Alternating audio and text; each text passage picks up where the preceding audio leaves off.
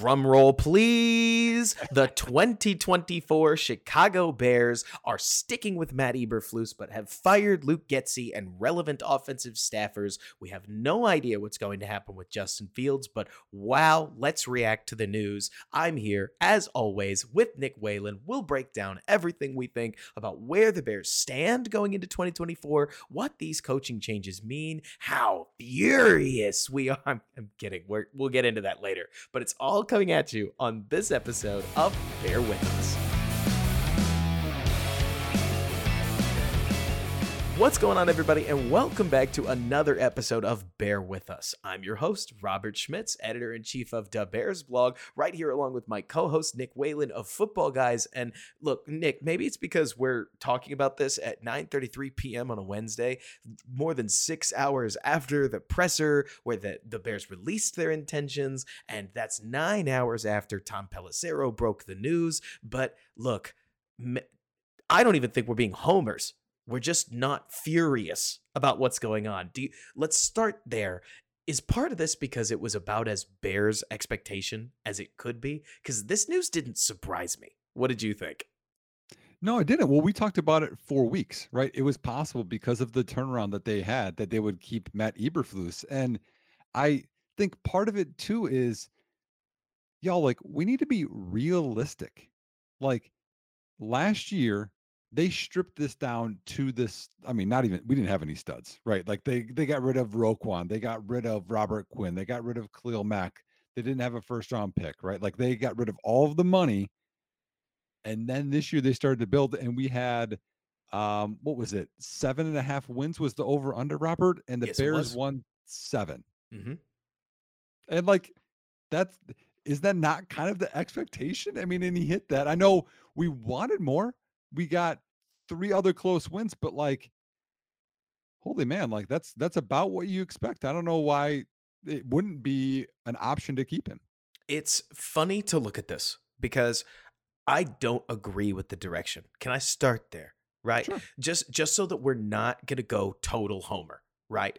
If if it's not my money, and I look at the fact that they're the offensive head coaches make up the overwhelming majority. Man, not overwhelming. I think this year it's like 9 out of 14, but normally it's like 11 out of 14, 10 out of 14, 12 out of 14 coaches that make the playoffs are offensive oriented. So it feels like the league is pushing you in that direction. And with candidates like Ben Johnson out there on the market, it's easy to talk yourself into the Bears potentially firing Matt Eberflus and hiring the next Kyle Shanahan. That's the way you frame it in your mind right? Mm-hmm. But mm-hmm. the problem is, Nick, if I've seen this, there's a lot of Arthur Smiths out there.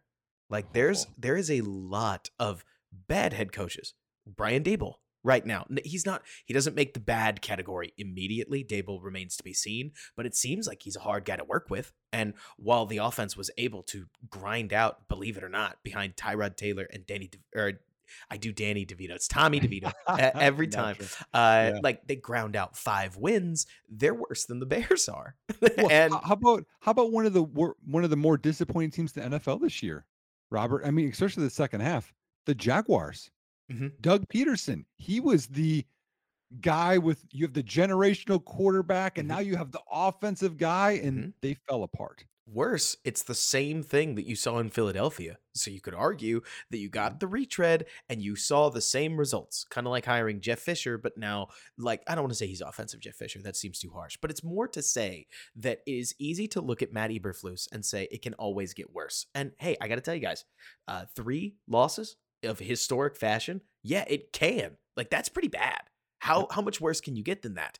Well, the defense over what was it, a seven, eight game stretch? I'm going entirely off the top of my head on this, Nick. Yeah, I, I do not have the data right, but it feels like their 22 interceptions, which were league leading, all came in like one seven game stretch. And that is insane. That mm-hmm. doesn't mm-hmm. happen. They went almost eight straight games because I think they had one in the middle in Arizona where they didn't pick off any passes, but they went like six to eight straight games picking off not not just not like one pass, Nick, not like two passes. They didn't even get fumble luck. They were picking off three and four passes every single week. It is outrageous what this Bears team did to bad teams. And I know this isn't the direction that a lot of Bears fans want. I got to tell you, I'm riding along with you. But if you told me, Nick, that the plan whether it's with Justin Fields or Matt Eberflus. We'll get into that, or like, or or a draft pick, not Justin mm-hmm. Fields or Matt Eberflus. Like, it when we get there, I do wonder if you could argue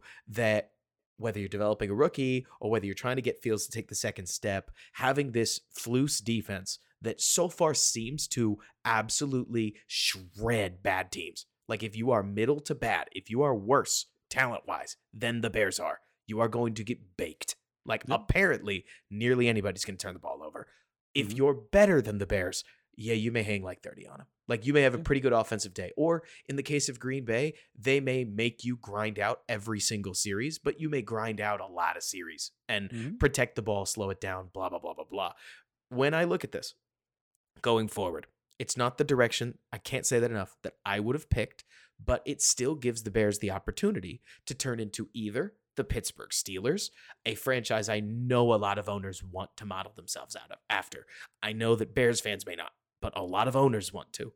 Or you might become the Buffalo Bills if you draft a rookie quarterback and obviously you get the spark that say Josh Allen brings. Not to mention if you wanted to make an even further direct comparison, I think DJ Moore and Stefon Diggs share a lot of traits. I think that Cole Kmet and Dawson Knox are not dissimilar, not the same, but mm-hmm. at this point frankly, Kmet maybe better. But uh, anyways, yeah. getting getting ahead of myself. It's more to say that there are ways this can work. Will they win a Super Bowl like this? Y'all, one team wins the Super Bowl, and it's been repeat teams for so long that we don't have a rubric. We have a no. stronger rubric on making the Super Bowl and losing than we do making the Super Bowl because mm-hmm. nine of the, or I think it's nine of the last 13 ish Super Bowls, something like that.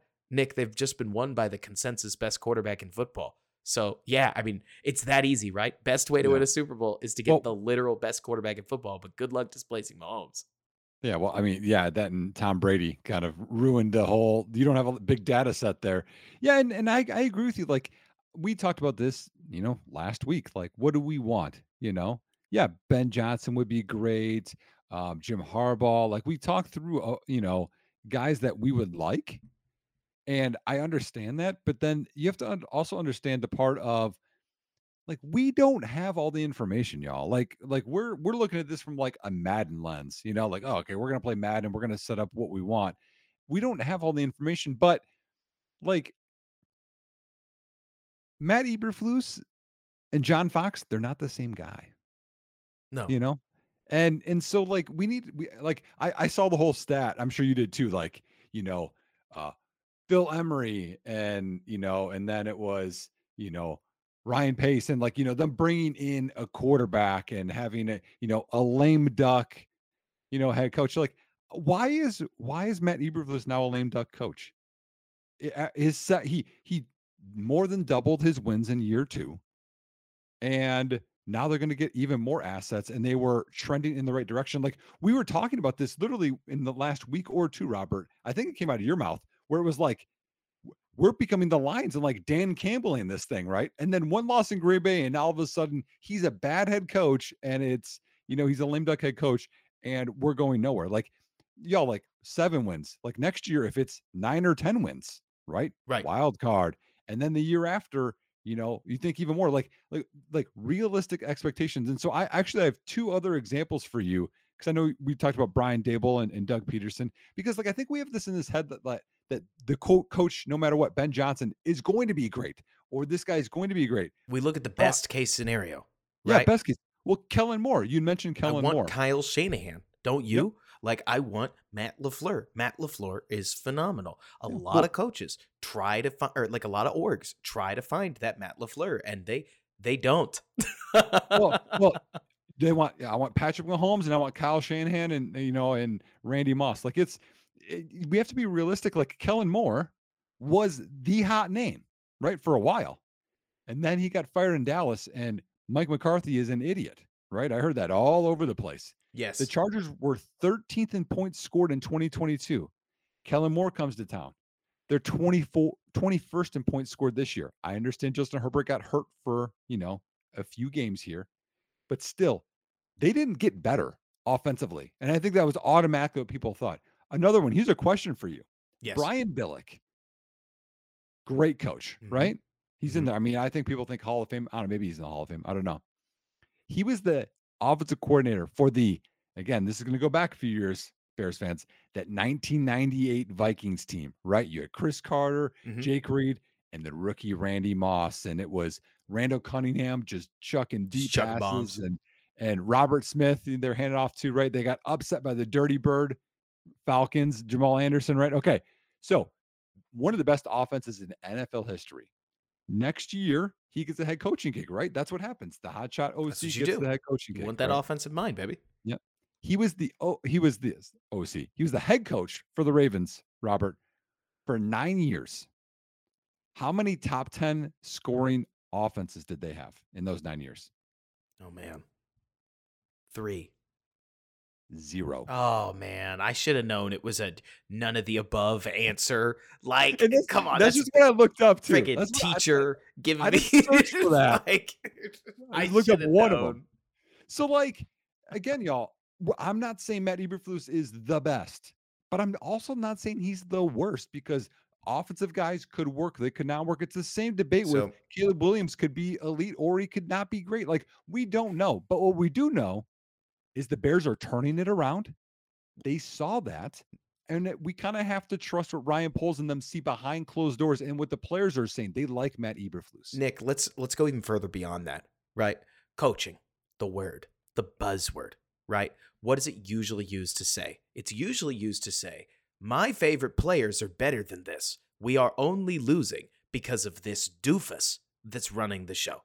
Right? Mhm. And I Mhm. totally get it.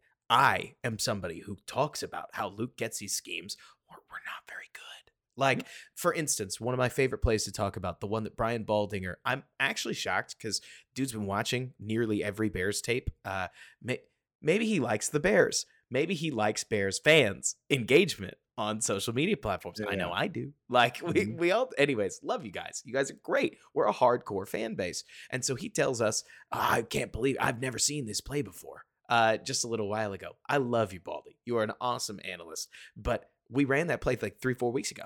We ran it again two more weeks ago. Like the What- what- Trent what play Taylor the the one where they pulled Tonyan in and then they spun the formation. Oh, they spun yeah. Tonyan and uh, got Trent Taylor out in front, and we were like, "What is Trent Taylor doing?" And I've been like, "Yeah, I mean, we have had Darnell Mooney cracking like all season long. Tyler Mhm. Scott has cracked defensive ends. That Yep. wasn't the issue. The issue is that it was telegraphed, Nick. The problem is that Tonyan spun, but like just a fraction of a second before the snap, and Gary picked up on it because why on earth is 80 uh, Trent Taylor and Robert Tonyan split out wide and motioning in?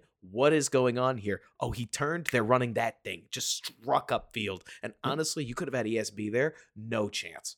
Like, not an edge rusher that good, not with that kind of power. And it's more to say, Nick, that to me, there were all kinds of opportunities that Luke Getsy left on the table. And seeing him replaced, uh, that's the big win, isn't it? Yes, I would love better direction going forward.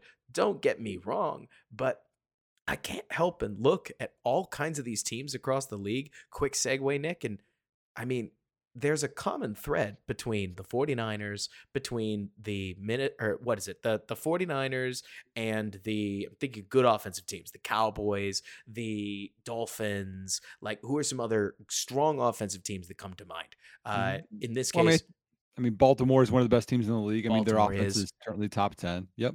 so I let's go with those four. What's the Sure. common thread between them? Um, well, I, I so you're I think creativity with your offense. That's a that's sure. a good idea. Yeah, you know what else is a common thread? Uh, they have good players. I mean, it is so easy to overrate the obvious, obvious, obvious impact, Nick, of being a better team. And it makes your scheme look better, doesn't it? And my favorite example, I think one of the most obvious that I, that most people saw was the Miami Dolphins with and without Tyreek Hill. Now they figured it out because Mike McDaniel is a really good play caller. But also, when Tyreek is on the field, that offense is very different from when Tyreek is off the field. And I say this, Nick, because for as much as I absolutely believe coaching is so important, we can also turn football into yeah we're only losing because of our stupid coach like to find one scapegoat and this bears team always needed another season to make the talent on the roster better especially when by the end of the season our roster or our wide receiver room was closer to 2022 than anybody would want to admit with Darnell Mooney shelved and Chase Claypool nowhere near it. Like this was supposed to be a three strong receiver team plus Cole Kmet. We ended the season at one wide receiver again and Tyler Scott as our wide receiver too. So a season of tuning up the talent on it is much needed. Right now I'm going through and I'm looking again because he did flip the roster. You know what I mean? Like that's the other thing. I mean, this whole thing is flipped. So I'm looking through on offense, just guys that are were pre Ryan Poles. Offensively, you have Mooney, Borom, Teven Jenkins, Cody Whitehair, Cole Kmet, Justin Fields, Herbert. Defensively, oh boy, Jaylon Johnson and Eddie Jackson. I mean, okay, uh, y'all, you can add in Patrick Scales if you want or Cairo Santos, but I'm not. Like that doesn't matter a whole lot. Like when you flip all of that, again, learning the system, you we talk about this all the time. Like it's going to take Justin Fields, like he can't learn from another coordinator. It's going to take a while. It's going to take a whole defense to learn to. I mean, you got Edwards and Edmunds, and they actually switched some positions there, right?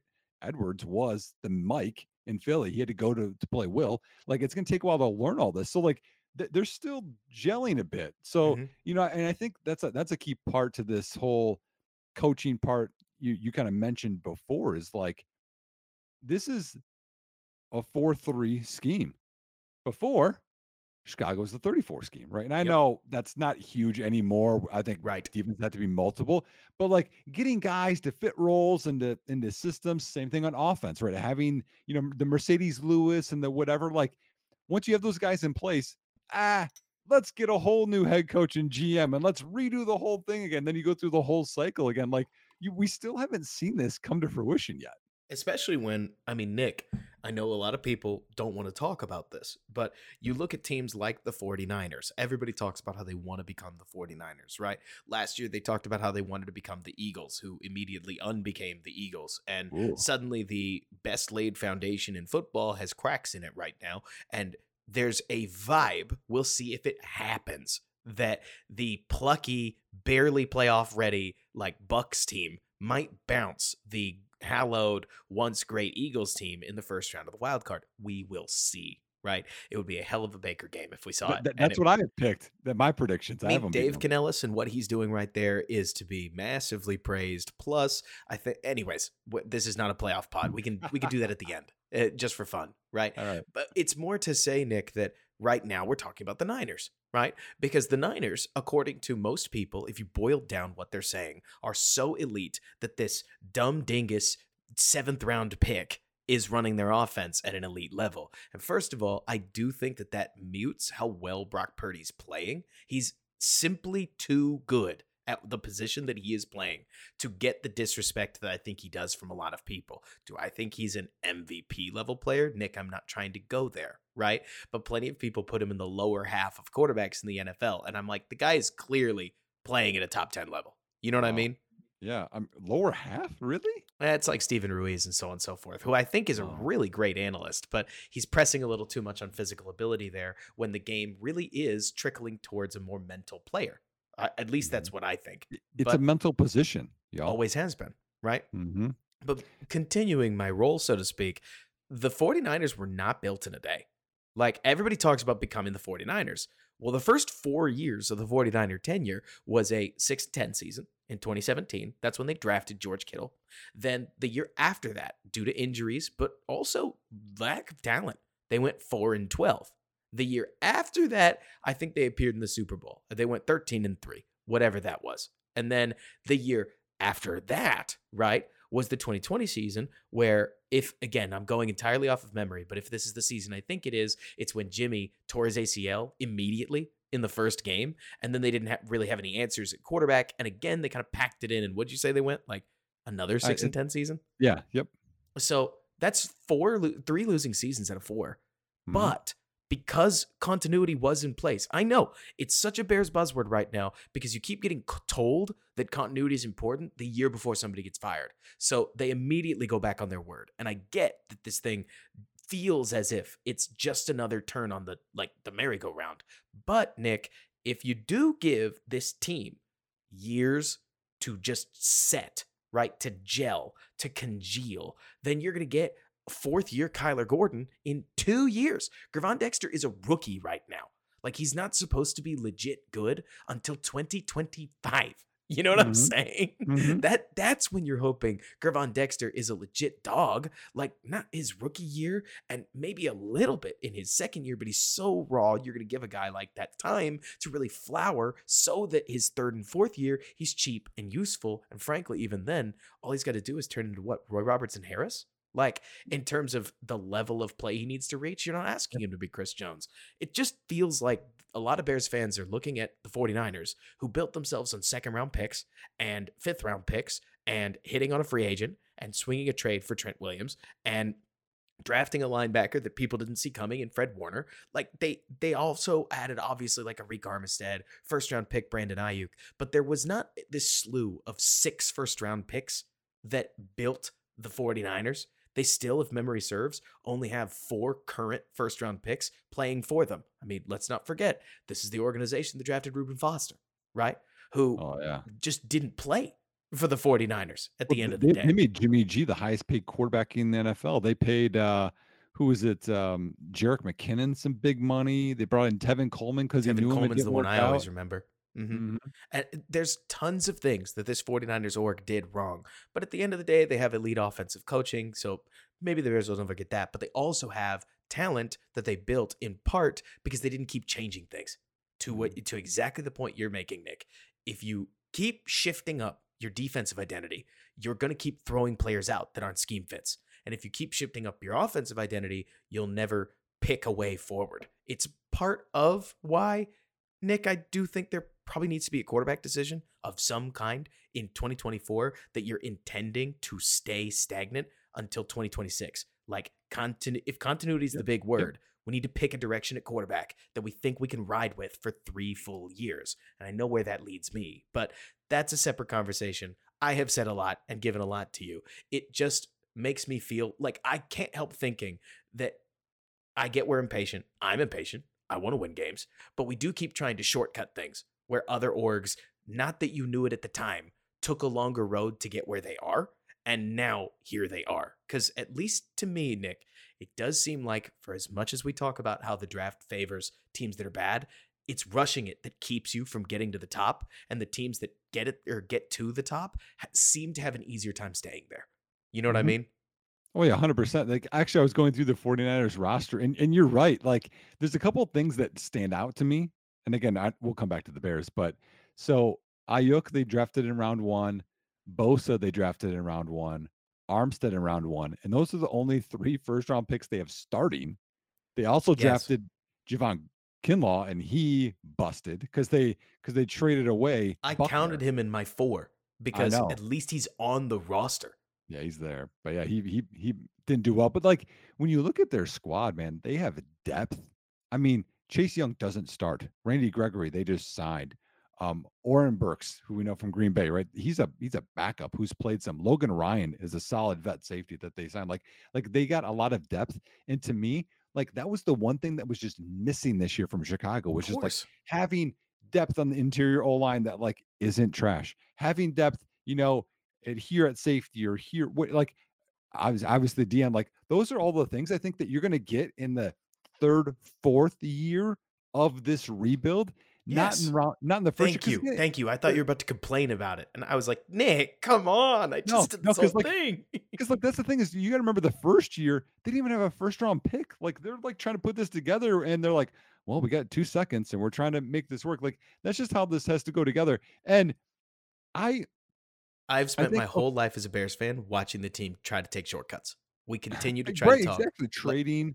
Mm-hmm. Yeah, and it's well, I and mean, that, that's what teams do. Like you look at the bad teams, you look at the Browns, and the bigger issue than because everybody talks about rotating quarterback. Think about rotating the quarterback as a symptom, right? The problem is that we rush everything. and by we, I Mhm. mean the general NFL. The Giants are so quick to declare that they're done. Daniel's their guy, right? But then you look at the Giants roster, man. Dude, their their best receiver was Wan'Dale Robinson coming Oh, into this bad. season. The- I had Giants guys look me straight in the eyes and say, "Well, Daboll's scheme proved that you don't need receivers." And I was like, "What?" like okay, okay, Carolina, we heard that you know in the preseason. That's the thing. It's like you. It, I go back to what I was saying earlier. At the end of the day, you need talent, and the mm-hmm. best thing that I am obsessed with about this current Bears state of being is that if you do want to draft a quarterback, you have pick number nine, where you can either trade back to add more capital, or maybe you add a sick weapon. Right? Mhm. Like we'll talk about him in just a minute because suddenly, suddenly there is a path to Brock Bowers that I think makes sense. We'll get we'll get there later. Um, but the like you have the you have some of the most cap space in the league. Once you get rid of Whitehair, once you get rid of Eddie Jackson, right now they're Yep. top ten in cap space, and they're gonna continue to get more as each year goes on. For the first time in now four years, I think it is, Nick, they're going to be sub one mil in dead money. Come or like at Yep. least entering the new league year. Don't we love that? Right. And so Well, the- you look the at these resources. Contract finally comes off. Right. Oh, they wait. Which one did you pick out? The Danny Trevathan. Danny Trevathan comes out. off. Mario Edwards comes out. Tarik. Cohen comes out. Uh, I do think there's a Jimmy Graham year in there that comes out. Yeah. Like it's crazy when you think about the echoes of former Bears that we're still feeling in terms of our resources. This is effectively the first legit year of what these Bears want to be. And I do think that the talent level on the roster is going to be such that they they should swing pretty hard, man. Like if you feel like I do, the league is in a weird place right now where the best teams are really good, the next set of teams are pretty good, and then there's a pretty big gap between Oh. them and everybody else. You Mhm. can be the top of that heap, I think, easier than people realize, to where maybe you're not competitive with the 49ers. Hopefully, you don't draw them on your schedule, right? And then Mhm. you could try to win 11 games, have people around the league saying, oh, you're overrated. Who'd you really play?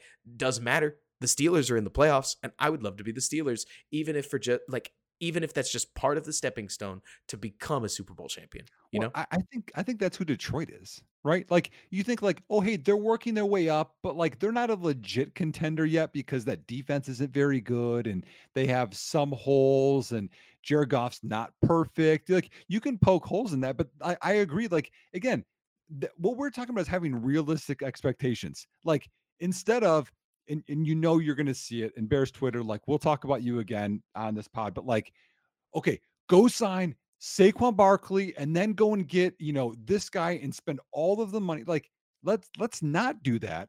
And and Kevin Warren talked about this too. He's like, I want to build the right way instead of trying to build too quickly and then you fizzle. Like you want to build legit GMs say this all the time. We're going to build through the draft. But I feel like Ryan Poles is the first one that is actually doing it. And when he does Right. sign people, he signs them to good contracts, except for Tremaine Edmunds to be the one that I don't really well, like. that's the but- thing, Nick. There could be a piece of this that's luck. Like Yeah. the Bears wanted to build through the draft. Did they expect Davis Mills to hit the biggest pass of his life in, at the end Davis of week 22? Oh, no, but he did. And it turned Mhm. into DJ Moore, Darnell Wright, uh, potentially Caleb Williams or Drake Maye, or a whole slew of other guys. And that doesn't include Tyrique Stevenson. And people keep forgetting about the 2025 6. And that's a sweet one that I can't wait to just roll up to next year and be like, oh, yeah, there's still another pick from this move. Right? You, well, you know, actually, what what I again the the trade down scenario that I always think about, you know, from trading back from one, if we did that route, and within the package of picks, if you get a second next year, right? I Mhm. keep thinking of like, oh yeah, we'll just roll into that draft, and by the time the second round comes around, you have three second round picks. I'd be like, oh, that would just be amazing because be great. second round picks are like perfect because they're they're that they don't have the fifth year option, but they still have starting capability. And that's the thing through the draft is And they like could once surprise you. past once you get past the second round, they're role players. They're not really going to be starters for you. But anyways, I, I know I know we're Look, diving super far away. Oh no, that's what we do on this podcast, and I, I hope it's what people like. By the way, if you made it to this point, thank you. Uh, we're up to sixty reviews on Spotify and thirty three reviews on Apple Podcasts. I am counting. So, if possible, let's see if we can't get those numbers up even more. Hit us with some five star reviews. We can't, I can't tell you how much we appreciate it on either both platforms or one platform. We want to grow the podcast as much as we can. Better reviews means more listeners. More listeners means more potential that Nick and I could try to make enough to continue to explain this to our significant others. The whole mm-hmm. reason we would like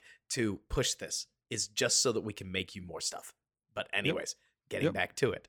Um, Nick, I I look at this Bears roster, and you know, now that we went on that whole spiel, because this is kind of what you're getting at, right? The Bears fan base is exhausted from all the losing, and oh I blame you, Ryan Pace. Uh, even going back a little further, I blame you, Phil Emery, because the problem is when you look at the fact that the Bears tore the roster down to the studs in year three, you should show life, but you still shouldn't be done. We're still rushing it if we want them to be mm-hmm. truly done. Now, Bears fan, that doesn't mean they shouldn't make the playoffs. When I say done, I mean Super Bowl caliber roster swing for the big one, right? Stop settling for the seven seed, right? And go win the division and do yep. so convincingly. And the nice mm-hmm. thing is the division's door might be open next year. It honestly depends on what the Packers do. And I'm bummed out even saying that right? Which, by the way, we could work some Packers game review in if you wanted to. Depends on if you watched the All twenty two. If I had to guess, you didn't want to, right? I, I watched. I watched um a quarter and a half. I think you boss that you you went through any of it. I went. it was it was it was hard of it. It was hard to do. But so well, hold on. Like I let me talk through a little bit of that. So talk through it. By the way, y'all, like I know people that listen to this, I feel like are like like the diehards and we love you. They'll they'll resonate more with this because they're you know some of them are older than you are, Robert. But when I was a young a young guy, okay, Platteville training camp, right? I would go there all the time, um, get a bunch of autographs when I was a little kid, and then later on I just watched. But when I was in high school, I remember waiting for Phil Emery. I was trying to find Phil Emery because my goal was I wanted to be a scout and then I wanted to be a GM. Like I wanted that life. And I kid you not, I ran into Dick Jauron on accident. And I asked him where Phil Emery was because I wanted his job one day. Like, imagine me being a kid, that's like awesome. not thinking that, and Dick Jauron not being offended. But anyway, like Phil Emery, y'all, has nothing to do with Ryan Poles and Jay Cutler and Shane Matthews and Kyle Orton and you know Cade McNown and whatever Rex Grossman have nothing to do with Justin Fields. Like we like we see this move and it's not what we want and we're like oh same old bears and we just suck like kevin warren is different.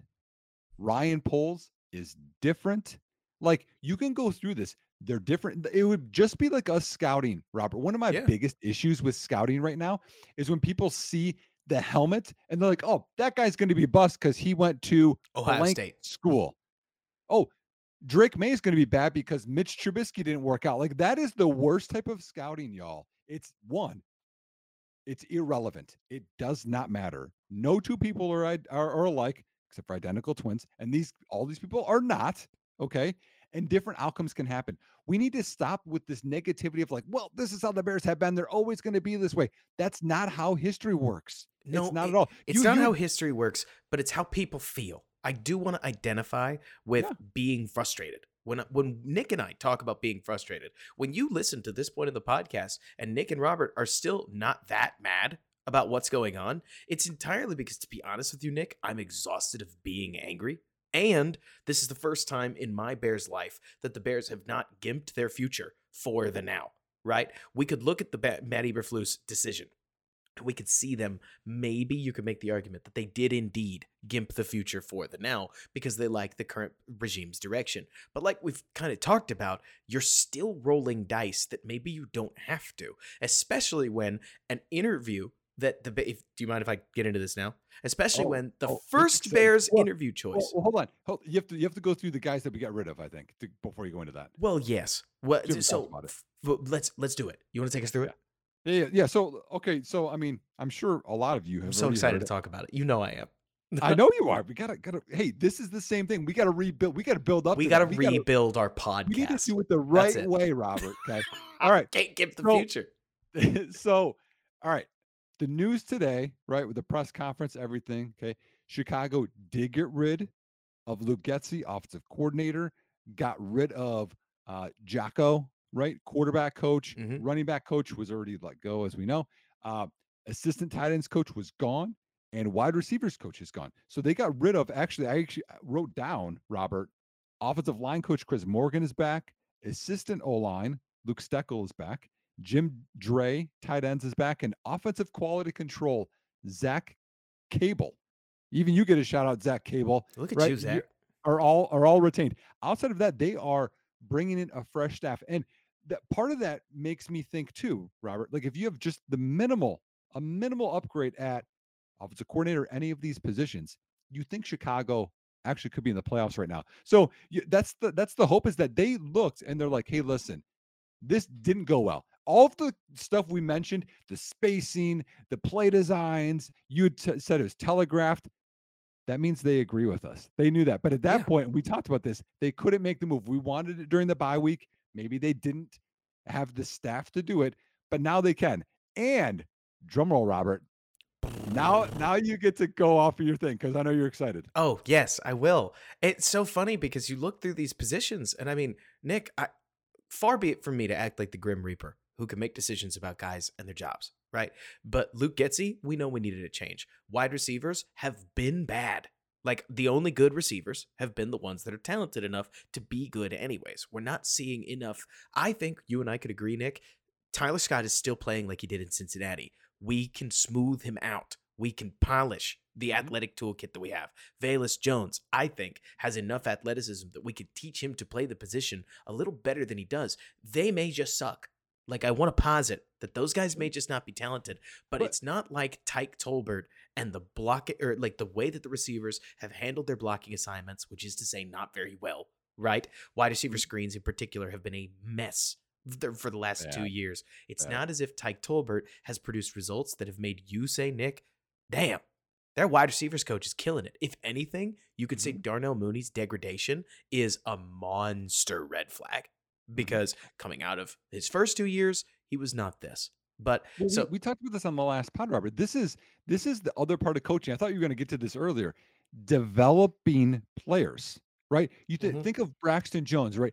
Develop him, a fifth round guy from an FCS school into a left tackle in the NFL. That's why Chris Morgan has a job you right get now. to keep your But you- job. exactly. Yeah, but you can go through and look like, did Justin Fields make the progression that any of us wanted? No. Quarterback coach, gone. Did the And- offensive design use the strengths of the players? Nope, gone. Wide receivers coach, same thing. Like you have to Running backs You- had a bad year. Like Yeah. I expected Sure. more out of all three of these running backs. Well, I didn't actually expect any more out of Devonta Foreman. He did exactly what I wanted Right. him to. But Right. Khalil Herbert got no better in pass pro. Blew multiple assignments in Mhm. the, the Packers game, most of them being important ones. But- Rosh- Roschon I- Johnson. Yeah. sorry, but on the other side, Robert, and defense, you can see the development. Yes, you you can can. see the young guys taking steps or how these guys maybe didn't work weeks one, two, three, but they developed and they gelled and they made it work despite Right. no defensive coordinator. And you're like, hey, maybe these position coaches know what they're doing. They're making the most out of what they have, even if we're going to get another edge, we should next year. Like, and that's the coaching part of it that we're excited about. That you're going to get developmental guys, and hopefully they'll get new ones. And everybody in Bears Twitter right now is talking about how, well, how are the Bears going to get any better at offensive coordinator? They got this crappy job with this lame duck coach. We can get to that later. I, I don't I don't know if he's lame duck. I really don't. But no. anyways, uh, they they got this lame duck head coach, crappy position. They're committing to Fields, maybe we don't know. Uh, but who's going to want to come into Chicago and coach for a year? Well, their first official interview request is with Oh. Shane Waldron, a like the former Seattle head coach or the former Seattle offensive coordinator. He is a Shanahan mind. If you're a fan of the Play Callers series, he comes directly from this tree and has done work at Los Angeles uh, with Sean McVay directly. So you're getting an acolyte from the Shanahan tree for better or for worse. But my favorite part about this, Nick, is that he has a two year play calling history. He's got an extensive offensive background. This isn't, you said, uh, is it three years? Three Three year play calling history? One 2022, 2023. Yep. he's got a diverse run game that plays to or that creates a system. It's not a series, it's not a grab bag of plays, right?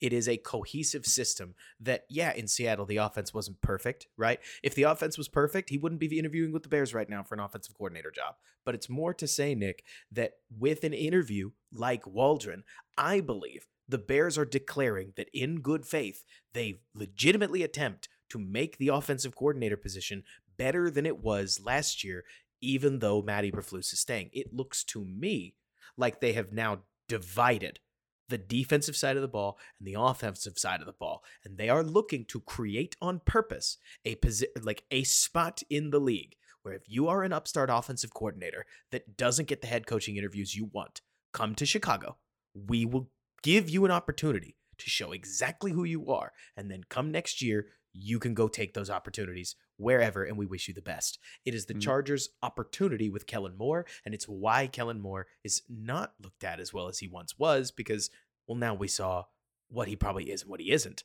My favorite part Mhm. about this, though, is that, again, it would be experience. It would be a guy who that has worked with a quarterback not dissimilar from Justin Fields, but moreover, you get a offensive coordinator that wasn't handed a wonderkind quarterback, right? Like the offensive, what really do we know about Ken Dorsey? Is kind of what I'm going at, right? Yeah. But even he could easily be on the table for if the Bears want to go in that direction.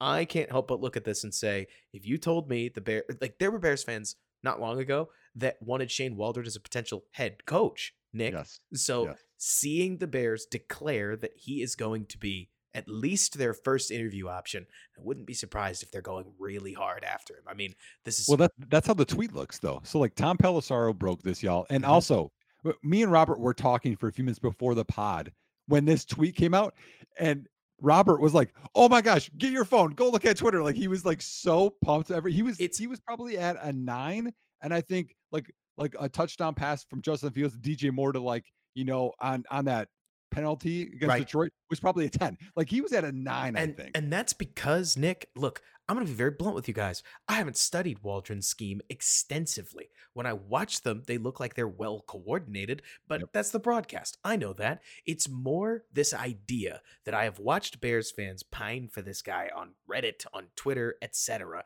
And the Bears made it plain that they want to interview him. They're not trying to interview Liam Coen, the offensive coordinator from Kentucky, like and pull him up from college. They're not trying to interview Klint Kubiak. They're not bringing in. I mean, maybe maybe they will interview like Kliff Kingsbury, right? To me, there is something Nick about the first interview that they are setting Yes. is a bona fide offensive coordinator that kind of got caught in the wash in Peter, like in what happened Yeah. in Seattle. Yeah. You know Yeah. what I mean? Like, well, the but the the wording of it is what's what's nice here. So Mm-hmm. he's like, okay, the Bears have requested an interview with Seattle offensive coordinator Shane Waldron for their OC job per source. With Pete Carroll out, Seattle's assistants are now available, and Chicago is moving quickly and making a change today. And and that tells you right there, y'all, how serious this is and how they're not going for well, who can they find? They're like, hey, this is the the Jim Harbaugh of potential OC candidates, and they're going right for him. And let me give you a little background, Robert, since I know you said you watched his all 22, but just so, and again, this is for me too. I didn't know. So I pulled it up on Wikipedia, the always trusted source. And here is some of his background. So he started as an operations intern with the Patriots for a few years, I think three years. Then he followed Charlie Weis to Notre Dame. He was a GA there for three years. Came back to the Patriots for two years as offensive offensive quality control and then tight ends. Then he left, did some other jobs, other places like college, etc. Then was Washington offensive quality control. Then he's been with the Rams, as you said, from 2017 to 2022, and it was tight ends, passing game coordinator, passing game coordinator QBs, passing game coordinator, and then Seattle for three years as OC. Now you look through there, two-time Super Bowl champion, working with New England, right? I don't know, pretty good system when Brady was there, maybe y'all, right? Then you go Washington offensive quality control. Now I think was that I'm trying to think of 2016 Washington, if that's when all those guys were there or not. Was that. LaFleur and McVay and Shanahan or no? it could be. Uh, we'd have to go back and look, but it wouldn't and, surprise me. and Mike McDaniel. hmm Uh, but anyway, and then and then Rams, obviously that's good, right? For a big stretch. And then Right. Seattle, which again, Pete Carroll, a good stretch. Like that's a good umbrella, not like just one time it was good with one coach, you know, and he Right. he rode, you know, Aaron Rodgers' tails to an OC job. So that's a that's a Luke Getsy reference. Exactly. But anyways, so I I think that this is um I just love the aggressiveness of it, Robert. I do too. And I we can't talk too much about Waldron because all they've done is request an interview for crying out loud. Like he's Right. not the new Bears coach. There's gonna be there'll be a whole podcast on that when that comes. Right. Ah. But it to me, again, it is a nice declaration of good faith, so to speak. And it is a Mhm. reminder that when you look around the league, yeah, I mean, the defensive head coach thing, it's not like it is not my preference. I can't say that enough. There are blueprints where it can work. And maybe it'll leave us like frustrated Seattle fans. Hopefully, like frustrated Seattle fans, it'll give us uh what two Super Bowls? Like one Super Bowl championship and one su- or, and a Super Bowl visit. Like that would obviously be great if somehow Flus turned into Pete Carroll. I doubt it, but it's you know never say never. I guess He, But- Pete Carroll's more energy than Flus, though. I can't see Flus being on that level of energy. Flus would be so I- I can see it now. The Ringer writing one of those like style. They give a stylized headline of like Flus staring off into the distance, and they would try to make him out to be like the defensive analytics king. You know what I'm saying? Like because he does seem like he is. Look, I am going to legitimately compliment Flus here. When Flus was asked about would he take Ro- or would he have taken Roquan Smith where the Colts took Indianapolis, I still remember his quote was at five and uh, and it like an off-ball linebacker at five. Uh, and so it's not as if Flus is foreign to the concept of value. And Mhm. just today, he was talking about it. He was saying the same things I do. Like you can never get enough DBs. You can never Yep, get enough pass rushers. Like Yes. it's it's not like Flus's mind is in the wrong place. I want to see them finish games too. Like the Mhm. problem is, can I just can I just come right out and say it, Nick? A defensive head coach, or like Bears fans who don't like Matt Eberflus, are going to point to the fact that the defense keeps collapsing, giving up points in the fourth quarter. Right. That stuff happens. Like in the NFL, games have a bad tendency to get close at the end. In the offense, or in the fourth quarter, the Bears' offense has gone into the. It's basically gone to the locker room, like a quarter early, right? You- You, mean like conservative, like DJ Moore's been saying in the interviews? Right. But that's and that's probably partially a head coaching edict. It wouldn't surprise me if part of the reason that they're bringing in Waldron is because where Waldron's really excelled is the run game. I don't know why this is a thing in these Shanahan guys systems because Mike McDaniel talked about it too on the play callers, but that's if you can build a really strong run scheme, then theoretically you are better equipped to play from ahead. You can run into the same problem that Kyle Shanahan has, where I think what is he? 0 for 38 on comebacks in the fourth quarter Yeah, when he that's true. enters the quarterback down two scores because Mhm. the run game runs you out of time in those settings.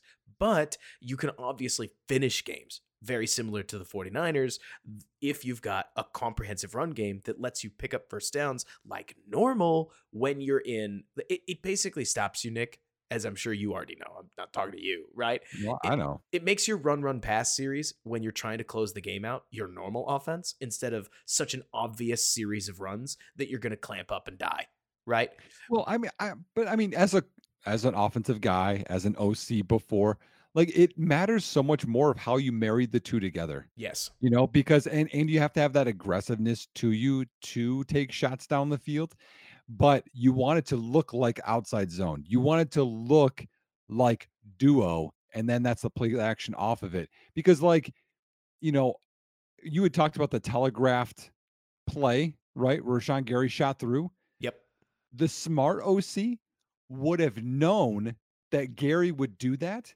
and it would have a play where the spin would happen, but it would be a sh- inside run inside of Gary. You know, something like Play that, or a screen just in front of there, or a tight end turns around. Like, like that. That's that's the layering that you need to do. And I'll tell you, as a as an OC before, like it's fun when you can do that, and you're and then you're Oh, in yeah. their head.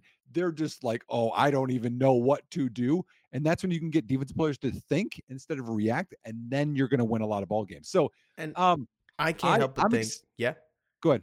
I, I can't help but think that another thing that should be fun about this Bears setup setup is that so look, my opinion, there are probably 25 fan fan bases out there that think that they have the worst offensive coordinator in the league. Right? It's going to follow the same rule as the offensive line. Right? When you're when you're not succeeding, who are you going to blame? Well- well, it couldn't be the players. Well, Right. But also, but also, I think 32 fan bases think they don't have enough weapons either. Well, sure, right?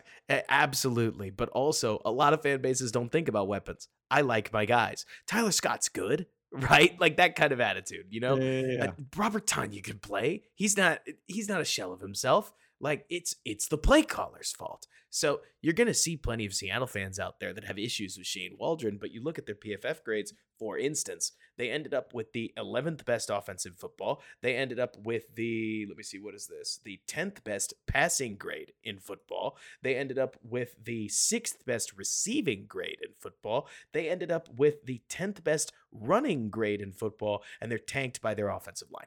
So I couldn't tell you because I don't know how talented that Seattle offensive line is supposed to be. But I will tell you, Nick, for better or for worse, PFF grades like the pl- players get a boon when they're put in position to succeed and they just succeed. Mm-hmm. You know, like PFF grades don't take into account ease of assignment at all. And a lot of the worst graded players are often the ones that are left out to die one way or another, right?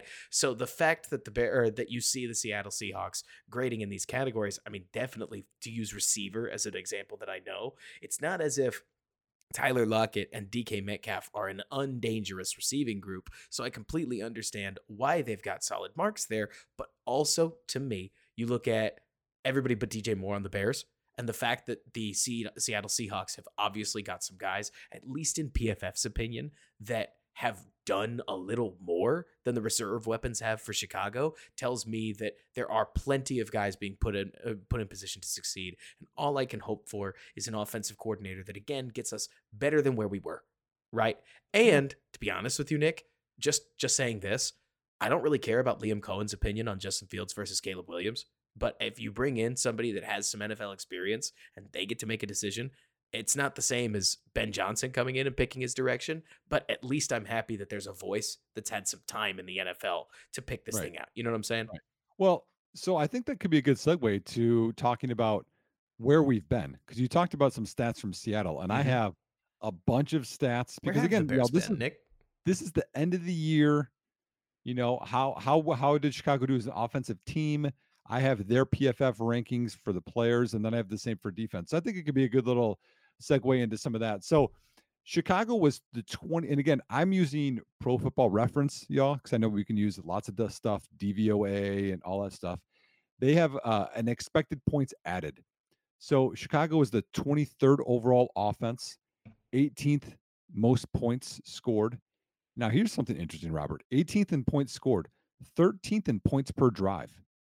So, right there, if they got more drives in, they would be way way higher in terms of their efficiency, which is good. Mm-hmm. Um, 20th in yards, 22nd in yards per place. That's down. That's not as good. 21st in turnovers. I think that's expected. Um, tied for 24th in net yards gained per pass attempt. Mm-hmm.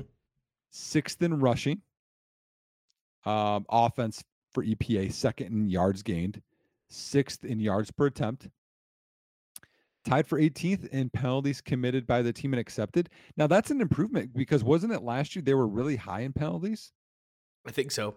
I mean, I've yeah. always seen penalties as something that comes and goes, right? Right. But I well, I just thought like his teams in the past were really low and like last year was high. But anyways, um they're 12th in percentage of drives ending with a score. Mm-hmm. 20th in percent of drives ending in a turnover, expected. Um, let's see here. 28th in uh, interception percentage, 27th in overall passing offense, 21st in touchdown percentage. And again, like interception percentage and touchdown percentage, y'all, that's the amount of touchdowns you have, and then also pass attempts. So, so it's really dependent on your efficiency there. Uh, speaking of efficiency, completion percentage 24th, sack percentage 26th, not good. Third down percentage 12th, fourth down percentage tied for 16th, uh, red zone percentage, again, red zone trips turned into touchdowns, six or I'm sorry, 13th. And then starting field position was ninth. Anything stand out there for you, Robert? You know, it's funny when you look at the season totals, right? Because mm-hmm. I bet you, and look, I, I think the following is about to be true for all kinds of teams. After all, like if you split the if you split the Bears results between their their results against teams with winning records and their mm-hmm. results against teams with losing records, I think that they would be like the offense in particular fired against bad teams and tended to sputter pretty hard against solid defenses. Now that's just my eye test speaking, right? Because you talk about the red zone thing. Man, Arizona was not keeping us out of the red zone. Like if we right. got to the 20, we were getting in, no question, right? Yep. like compare that to the Packers game where you almost knew the moment that the first play didn't go well at the 15, they weren't scoring.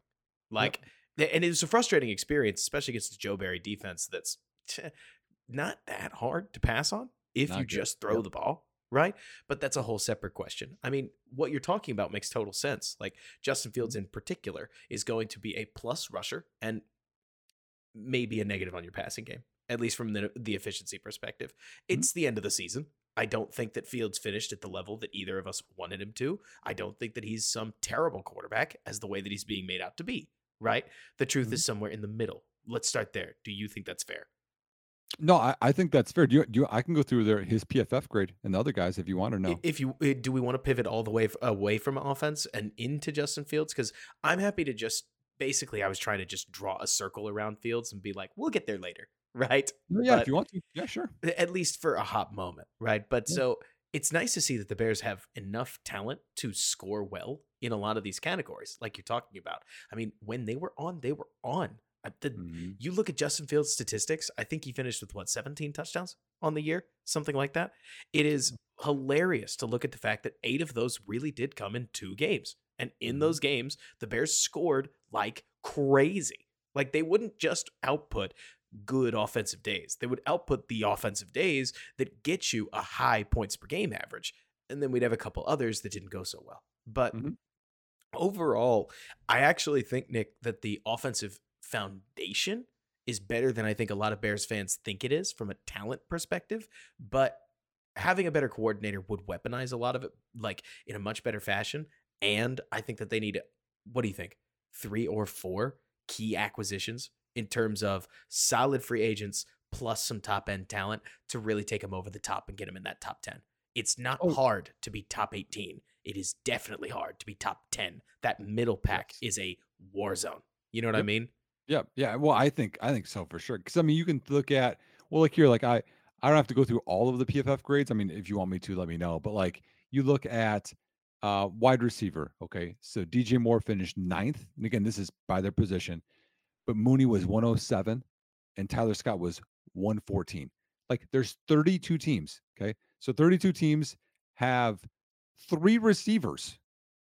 Okay. You go, or I'm sorry, 31 teams. You they, they would have three receivers go through before Chicago would have their second one right. come up. Like that's pathetic. You go through center, right? Obviously, I have talked about Lucas Patrick a lot throughout this podcast. Sorry, Lucas, if you listen. Sorry, Lucas. 32nd out of 37 centers like not acceptable. Um, we need better from Nate Davis. I don't even know if it's like I think he gets the, another shot next year, but you bring competition. He finished 61st out of 81 guards. I said, I think we said this on the last podcast that we did. And if not, I'll repeat myself and I'm happy to. But mm. Nate Davis, you saw flashes of proper technique. Like Lucas Patrick was just a matter of getting bullied, right? Yeah. Like if, yeah. if he survived, he was surviving plays. There were a lot of reps that Nate Davis flat won against all kinds of different players, but he was so inconsistent because when yes. he lost, he took massive losses. That if you felt like I did, Nick, every week I watched the tape, I was like, yeah, Nate, Nate had a bad game, but he should turn it around next week. Yep. And, and we just finished the season, he didn't. Right. Yep. So, and, and, and so, like, also, like, is that scheme too? Because, like, he was really successful in his own scheme previous. Like, that, that's what has my wheels turning. Because, like, so, like, to answer your question, like, center, wide receiver two at least, maybe wide receiver three, but then also like maybe guard, like, and that's without even talking quarterback. Right. I think personally, I think that you want a wide receiver two in free agency that can flex to the three. Like I keep using the name Tyler Boyd because I think it's it helps show what I'm thinking. Yeah, I'd love Michael Pittman, right? But like, let's get there when we get there. You know, I'm this, starting. This, Tyler. this is the realistic part, right? This mm. is the building blocks part. Exactly, because if you get Tyler Boyd and then you draft a receiver, let's say it's Rome Odunze. Let's say that I don't spend all off season talking about how the Bears are going to add a receiver, and then they don't in the first round. They add him in the second round, which is totally possible, right? I, I, but I but listen, y'all, like and I've talked too about double dipping. Like I like a lot of the receivers in this class. Holy buckets. Even okay, a lot of us probably watched the national championship game. Mm-hmm. Even when you go to Washington, you talk about McMillan and Polk. those two guys can ball and you get them in day two. Like you add them in, you add Keon Coleman in, you add in Xavier Legette. Like there's a lot of receivers. Burton from uh Bama. I was gonna say Georgia, he was there as well.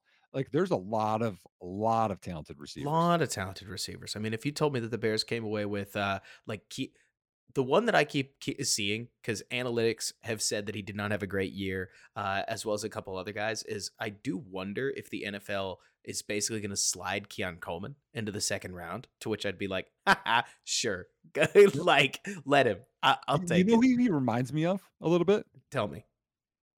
A guy that we had just talked about, DK Metcalf. I I see AJ a little more. Like now, granted, that's a lofty comparison. Both are right, yeah. but I don't think a or I don't think Keon has the foot speed that DK does. But the physicality, man, that's hard to teach. Anyways, right. it's turning into a draft podcast. The point is, is that if they if they get a veteran center, and I think they do need like a swing guard, like a proper swing yes. guard, right? Yes. Because if they get somebody that can play a little center, little right, little left, then they should be they basically need the Teven Jenkins insurance plan that is also the if Nate is awful again, we need to bench him plan. Right. Mm-hmm. And I think that that's the kind of guy that you can grab there. I wouldn't surprise me if we then see, let's see, so we've got the swing guard, we've got a wide receiver two, a tight end two could be on the table. We talked about Waldron earlier. He loses a lot of heavy personnel. Yeah. So if you are going to play 45%, 45% in your, uh, what is it, like 12 personnel, well, okay, fine, Nick okay, fine. I guess Bowers makes sense. I, for me, I mean, yeah, I, I, wouldn't be mad at it. And but I think what we're talking about too is is that's just in terms of like the high end guys. Like I I want we talked about this like the building blocks. Like you yes. want the depth. I want developmental guard that we like. I would like a developmental tight end. Can we please get a young tight end? Yes. Like I, I wanted one so end. bad last year, but Mm-hmm. It's all to say that the Bears have an entire draft class to work this out. Sans the Feeney pick. RIP. I, I don't think that was worth it, but that's uh, no, like, not at all. Not, well, not not when I saw some low snaps in like the only other game that he played last week. Apparently, Chris Morgan just doesn't want the centers to snap well because we see that all the time. One other thing I do want to mention while we're on the topic of draft and center. If the Bears do draft a center, which would be neat, uh, don't expect him to be good fast. It just doesn't happen traditionally no. speaking. I think that if they do draft like a Sedrick Van Pran, they need to bring him in to be a GC, right? Like to be that interior swing mm-hmm. guard. For instance, it would be nice if he started. It would be great if he beat out a veteran, but I think you got to get a veteran now because rookie or Justin, you want somebody that can step in and play and at least play at a serviceable level. Well, well, we we talked about this early, early in the in the year, but for those that missed this, so the center everyone talked about Chicago drafting John Michael Schmitz, right? Minnesota, you have to get him in round two. He's going to fix everything. he finished 37 out of 37 centers, according to PFF, by a margin, Robert, by 2.9 from that the sucks. 36th guy. That he sucks. was bad, bad.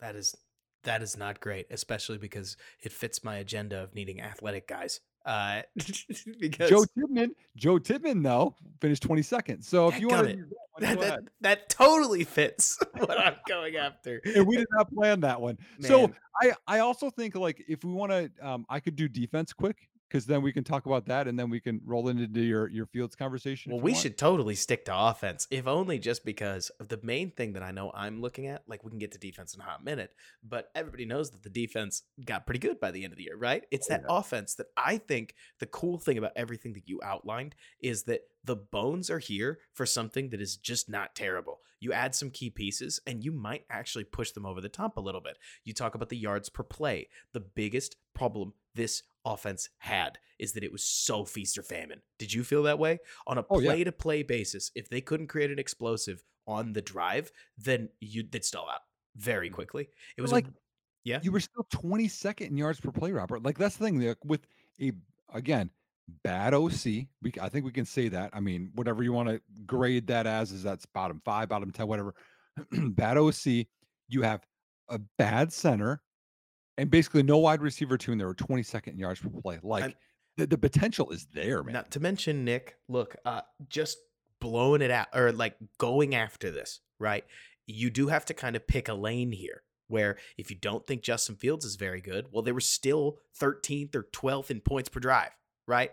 If you if you do think Justin Fields is really good, well, they were like they were 22nd in yards per play, and you probably think that Luke Getsy is really that terrible, and that bringing in a new offensive coordinator is just gonna it's just gonna make them so good. I think the truth is somewhere in the middle on everything, right? Yeah. Like on on everything.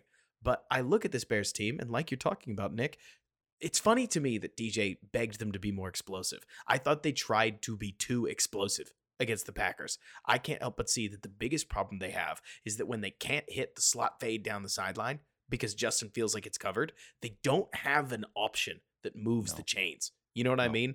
No, I- gi- give me an under. Give me a slant. Give me something like that. and, and sometimes the it's kind of there but we have an issue throwing it like i know that there was one play in particular where justin fields looks down the barrel of a slot fade to mm, to Velus that i think he could throw but that doesn't really matter and then on the other side of the concept you've got a curl that's poorly spaced with a dig behind it the what did you call it the whirl concept like uh and dj's open on it. We don't throw it. We end up taking a sack. Would have been a tough play.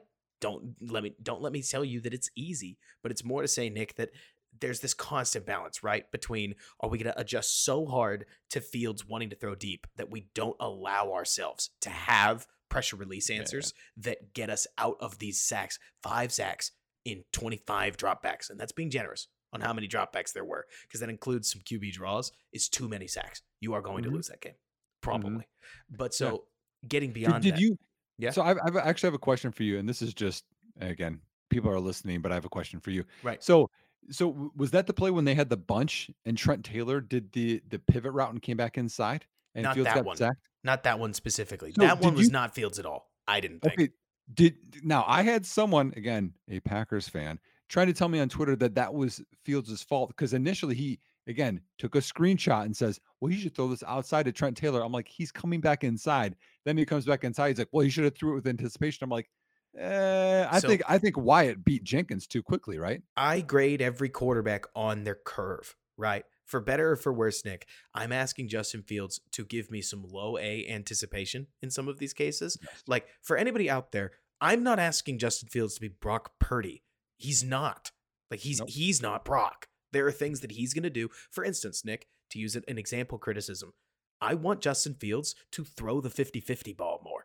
Like, I know you can. Your placement is good. This is what you're good at. If you see a thing, or if you see a slot fade that you think even maybe I can fit that in, just throw it. Because the part where we hang on the read and then try to get to read number two, we're on to read number two a little bit late. We didn't move in the pocket. Braxton took a slow L with dignity, but it's still an L and we eat a sack. Man, that stuff doesn't play, if you ask mm-hmm. me. Like, Purdy might not have the arm to throw that specific slot fade. You do. Play in your Yeah, yeah. wheelhouse. You know what I oh, mean? for sure, yeah. But yeah. getting back to it, you would have to be Purdy and you'd have to loft the anticipation ball to get it to Trent Taylor. And if you did, the linebacker picks it off.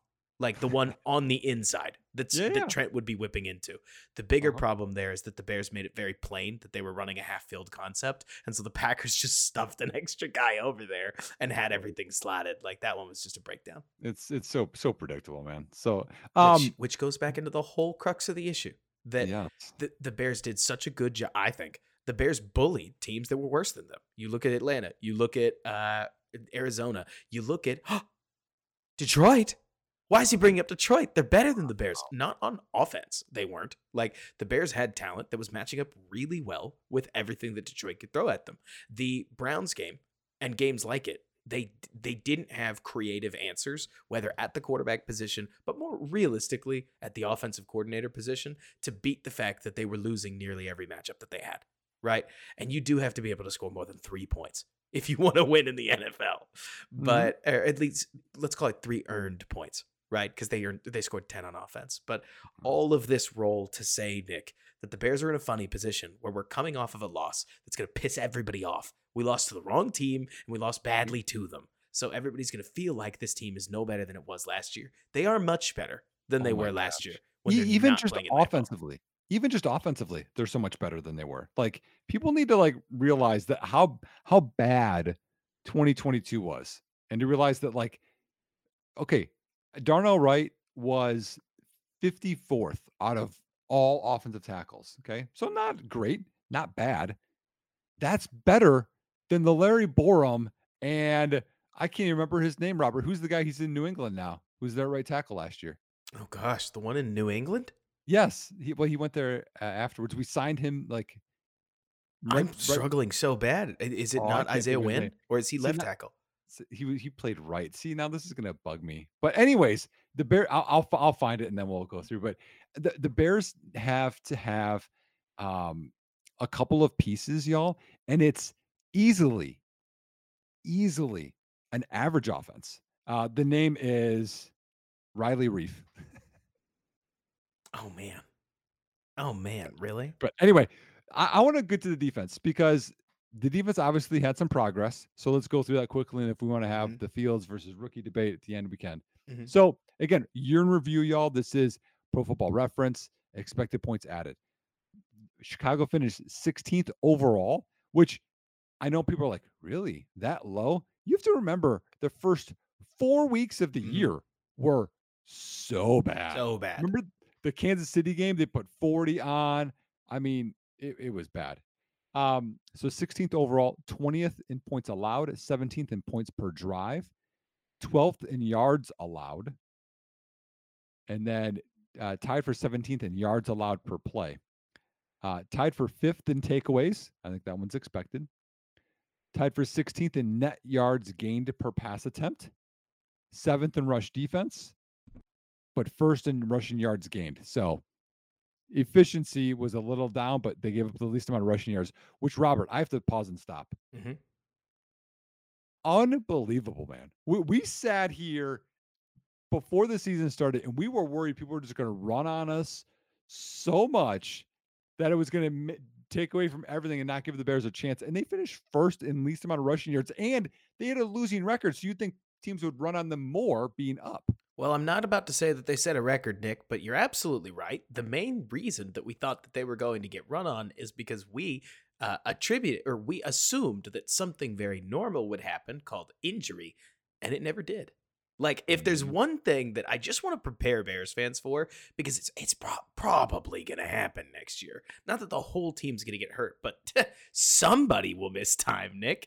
And in right. this case, Billings played every game, and Justin Jones played every game, and Montez Sweat played every game that he was a Bear, and Gervon Dexter did not miss a game, and Zach Pickens did not miss a game. The only guy who missed time was Yannick Ngakoue, who was invisible enough that we forgot he was there in the first place. Like, which is its own problem, right? Yeah. But it's more to say that at least Nick, what I think was wild looking at this D line, especially near the end of the year, Matt Eberflus said in his presser, "Wow, you know, I thought the defensive line played really well." And it's like, yeah, I mean, you've got an offensive line which probably has two backups on it going up against a defensive line that never lost a starter.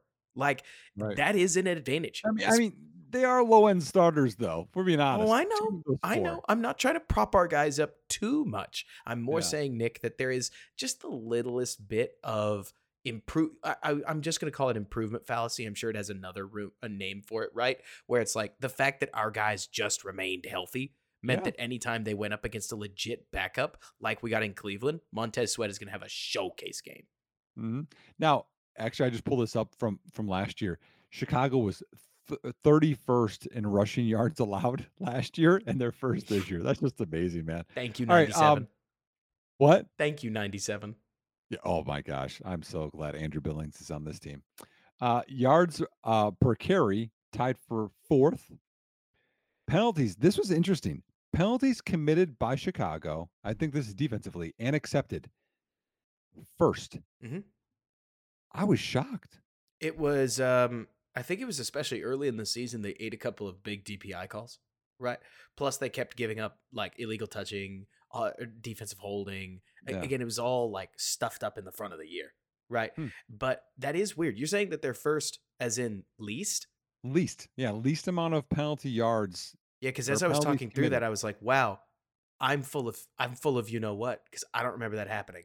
Like yeah. as the year went on, they they only took 5-yard penalties now and again, but most of their early completions. I, they just gave up completions. You know, well, two two weeks ago, Justin Jones single handedly was trying to up this, so we didn't finish first. and he couldn't do it. he couldn't do it. Yeah. Um, percentage no of face percentage. masks. Think about it. Like no face Yeah. masks, no head-to-head penalties. Like no, they really didn't take many roughing the passers because they really didn't get to the passer Well, early in yeah, the we'll- year. Yeah, we'll get to that. Yeah, sadly.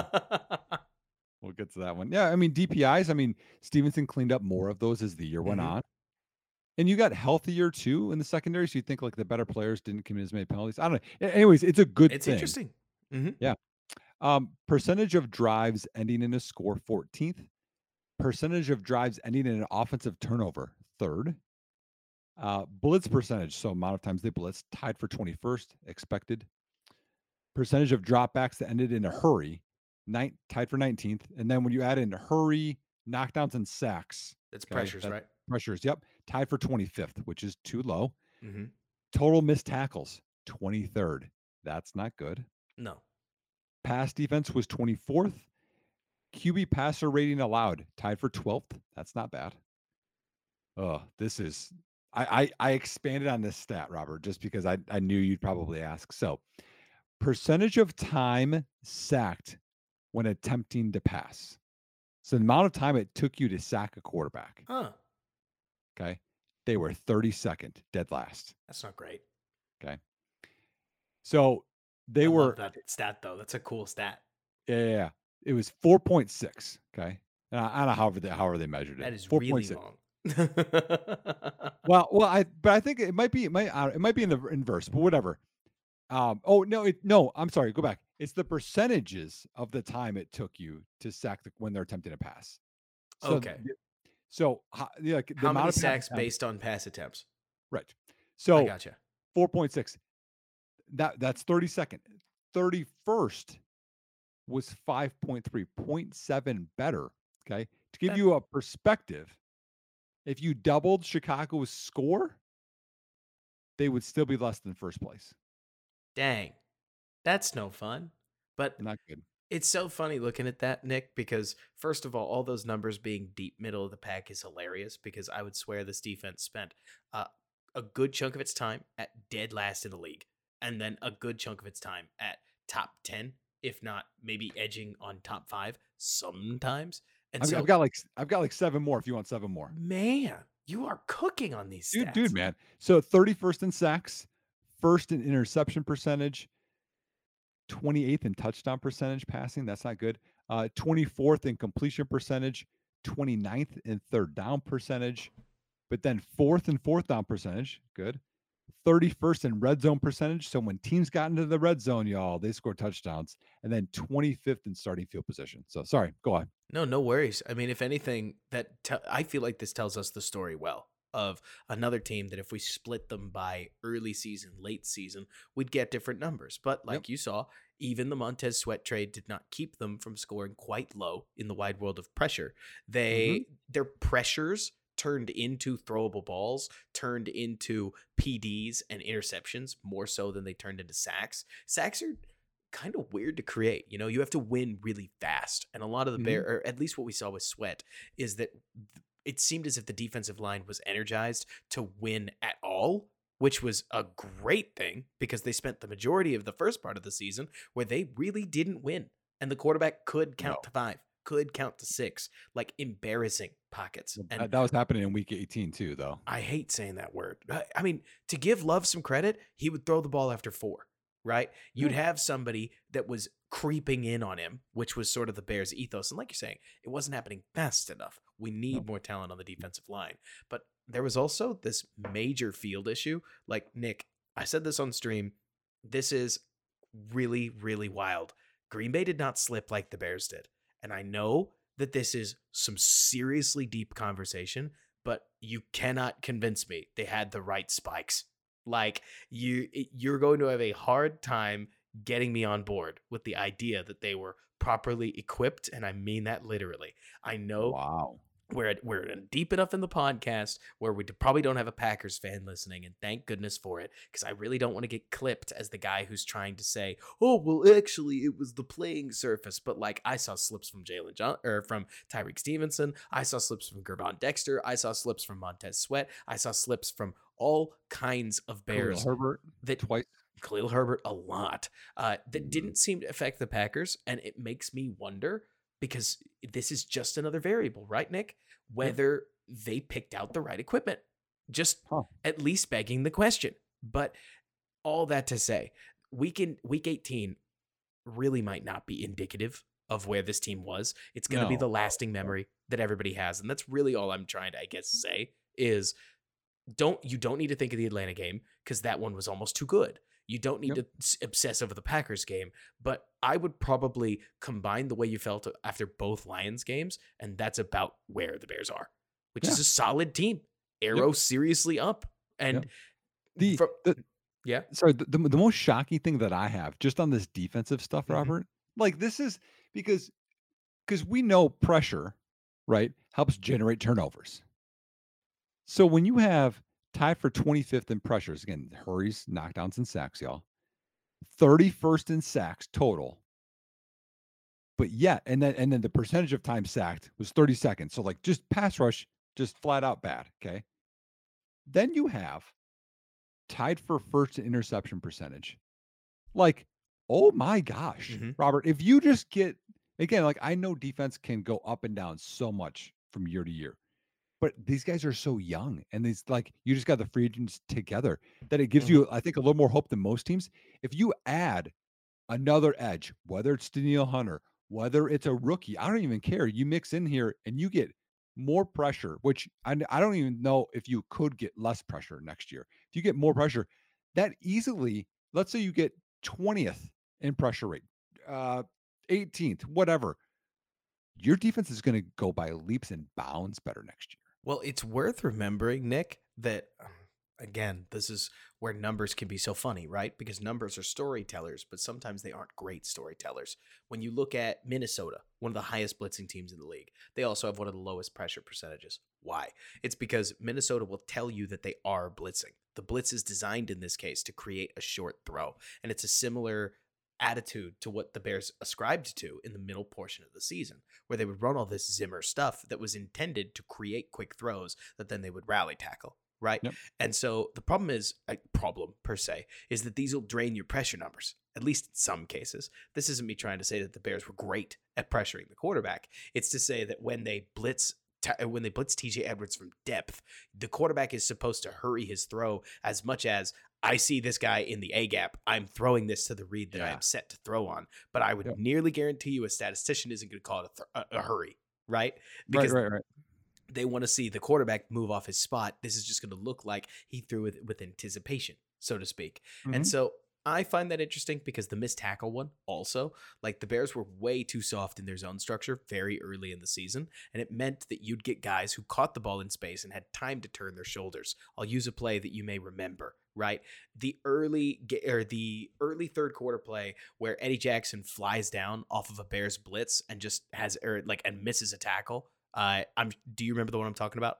Was that a screen? Wasn't it Bo Melton? It was a quick screen to Bo Melton that Eddie Jackson missed the tackle on his outside shoulder, and then Bo ran up the field. That's a great example, in my opinion, Nick, of a missed tackle that maybe Minkah Fitzpatrick makes. Like, I'm not even caping too hard for Eddie. Eddie's just not there in time, right? Yeah. He has to cover too much distance, and I'm sure you'd agree with this. If you were the offensive coach and your receiver didn't break that tackle, given a full yard and a half to make a move, you'd be mad. Like, Well, but but but also even because I've been a DB coach too, mhm, I'm okay with missed tackles if you miss their their outside the half outside half, and you and you go hard because that makes them stop their feet and all of the other guys rally to it. So like your percentage of making did. a tackle might be 15%, but if you can make them stop for a half second, their their, their gain is minimal versus waiting, which we did all the time, and you made the sure tackle, but they gained three more yards. Right. And that's what Eddie was doing. But also, as far as your missed tackle percentage, it's going to drive your numbers up in ways that are going to make them look worse than they are. I bet if we did like a weighted missed tackle percentage, they'd be closer to dead average. Missed some tackles. Don't get me wrong. But Mm. they didn't have the ghastly misses that plenty of defenses do, in part because, like you just mentioned, Nick, they are designing a lot of these. I I don't want to say they're designed misses. It's not like that. But they are coached to aim for that outside half when they're flying downhill in a lot of these cases. Right, And it right. what's it's what creates a missed tackle that becomes a tackle a yard and a half further downfield. Yep, I completely agree with you. So here I have the the rankings of the defensive guys, just like I did with offense. So this is PFF, their ranking per position. Montez Sweat was 34th. Uh, Walker was 87th, and then we get to the ones that we struggle with. Rasheem Green was 106th out of 114. Oof. Yannick was 113th out of 114th. Bigger oof. Uh, D tackle Billings finished 43rd. I was surprised he was that low. Um, Zach Pickens was 85th. Dexter was 100th, and Justin Jones was 108th. I expected Dexter to be higher than that. I did too. Whatever. What'd you say the number was? One more time so I can 100. digest it. 100 out of 131. In overall grade. Yep. He really struggled against the run. Like they're Yeah. they're gonna tag him a lot for the Yeah. run struggles. I bet That's you true. if you looked specifically at his pass rush grade, he's gonna jump up to the average area.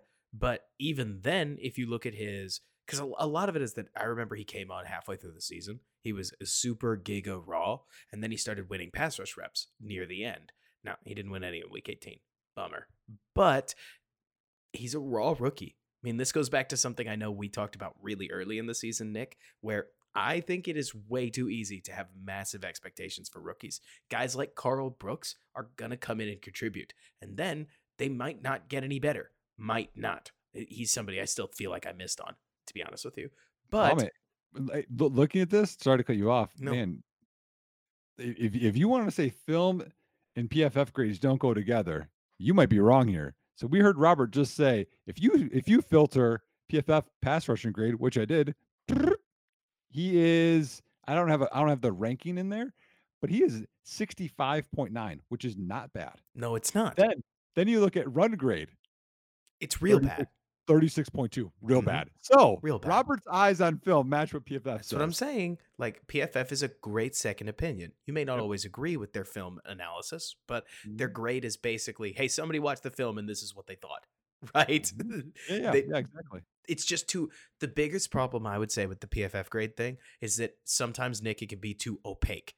Like, okay, so somebody gave, let's say, Kyler Gordon a bad grade, and you go, Well, he's really good on like 40 of these plays. Like, what's the problem? And the grader would go, Yeah, well, he was really bad on that one. And I go, Yeah, but like, okay, so he blew it. And we gave up 20 yards, but we're really going to base the whole grade off of that Right, because the yeah. other 40 plays he didn't get targeted. Like, you get what I'm saying? Where it becomes sort Oh, I of a push yeah. pull between evaluators. But let, let me. yeah, Well, you want me to grind through the other ones? if you like to, go ahead. Yeah, yeah. I only have a few more, and then I added in special teams just for fun. Man, just Uh, you are killing it. You came so prepared. I listen, man. I I was I was excited to see how Yes. Chicago ended this year, and I figured our listeners did too. Um, T.J. Edwards, eleventh out of eighty-three. Which honestly, y'all, if you look at that week That's one, really how good. bad he did, and he missed that tackle against Austin Ekeler, like he is he bounced back. Um, the Sandman, as Eberflus has nicknames for everyone, which I love, by the way. Uh, was 44th out of 83, and then Edmunds was 73 out of 83. Mhm. Um, Jaylon Johnson, we know he's number one, like the number one corner. all That's wild. which is amazing. Out of 128 guys, he's better than Sauce Gardner. I mean, you can go through the list, y'all, of Patrick. Where did Sauce end?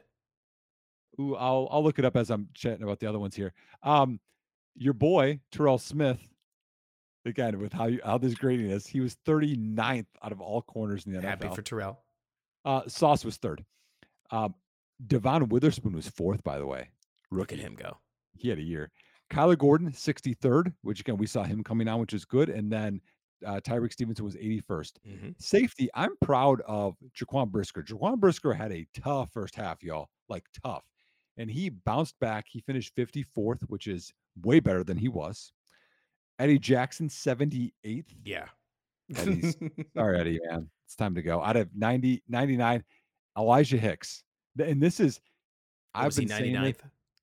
he was 96th out of 99. Like we need depth at safety. I was ready for it. so it. bad. And The- then the last two, special teams. Cairo Santos, 11th among kickers, Kill it, Cairo. whatever. And then Trenton Gill, and this is again for Dave, right? Because we went on the the BR pod or the Mhm. BFR, uh, BFF, BFR, BFR. BFR. BFR pod. Uh, good guys over there, by the way. Y'all, y'all should go listen to them. Him and Ficky. Dave is like the most anti Trenton Gill person I think that I know, and and it made me because now I'm like looking at you know how like you're in a situation and Oh, someone's yeah. like, "Don't you hear that?" and then they say what it is, and then that's all Yes. you can hear. Yes. So after Dave said that, I just concentrated on Trenton Gill all the time.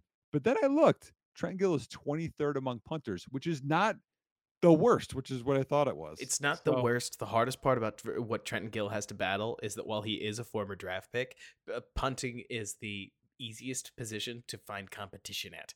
Right, so you Mhm. can bring in a UDFA and have a legit camp battle for the punter job without real worry about, say, upsetting the locker room. I mean, you'd hope that getting rid of Trenton Gill isn't going to upset the locker room. He's a big dude, man.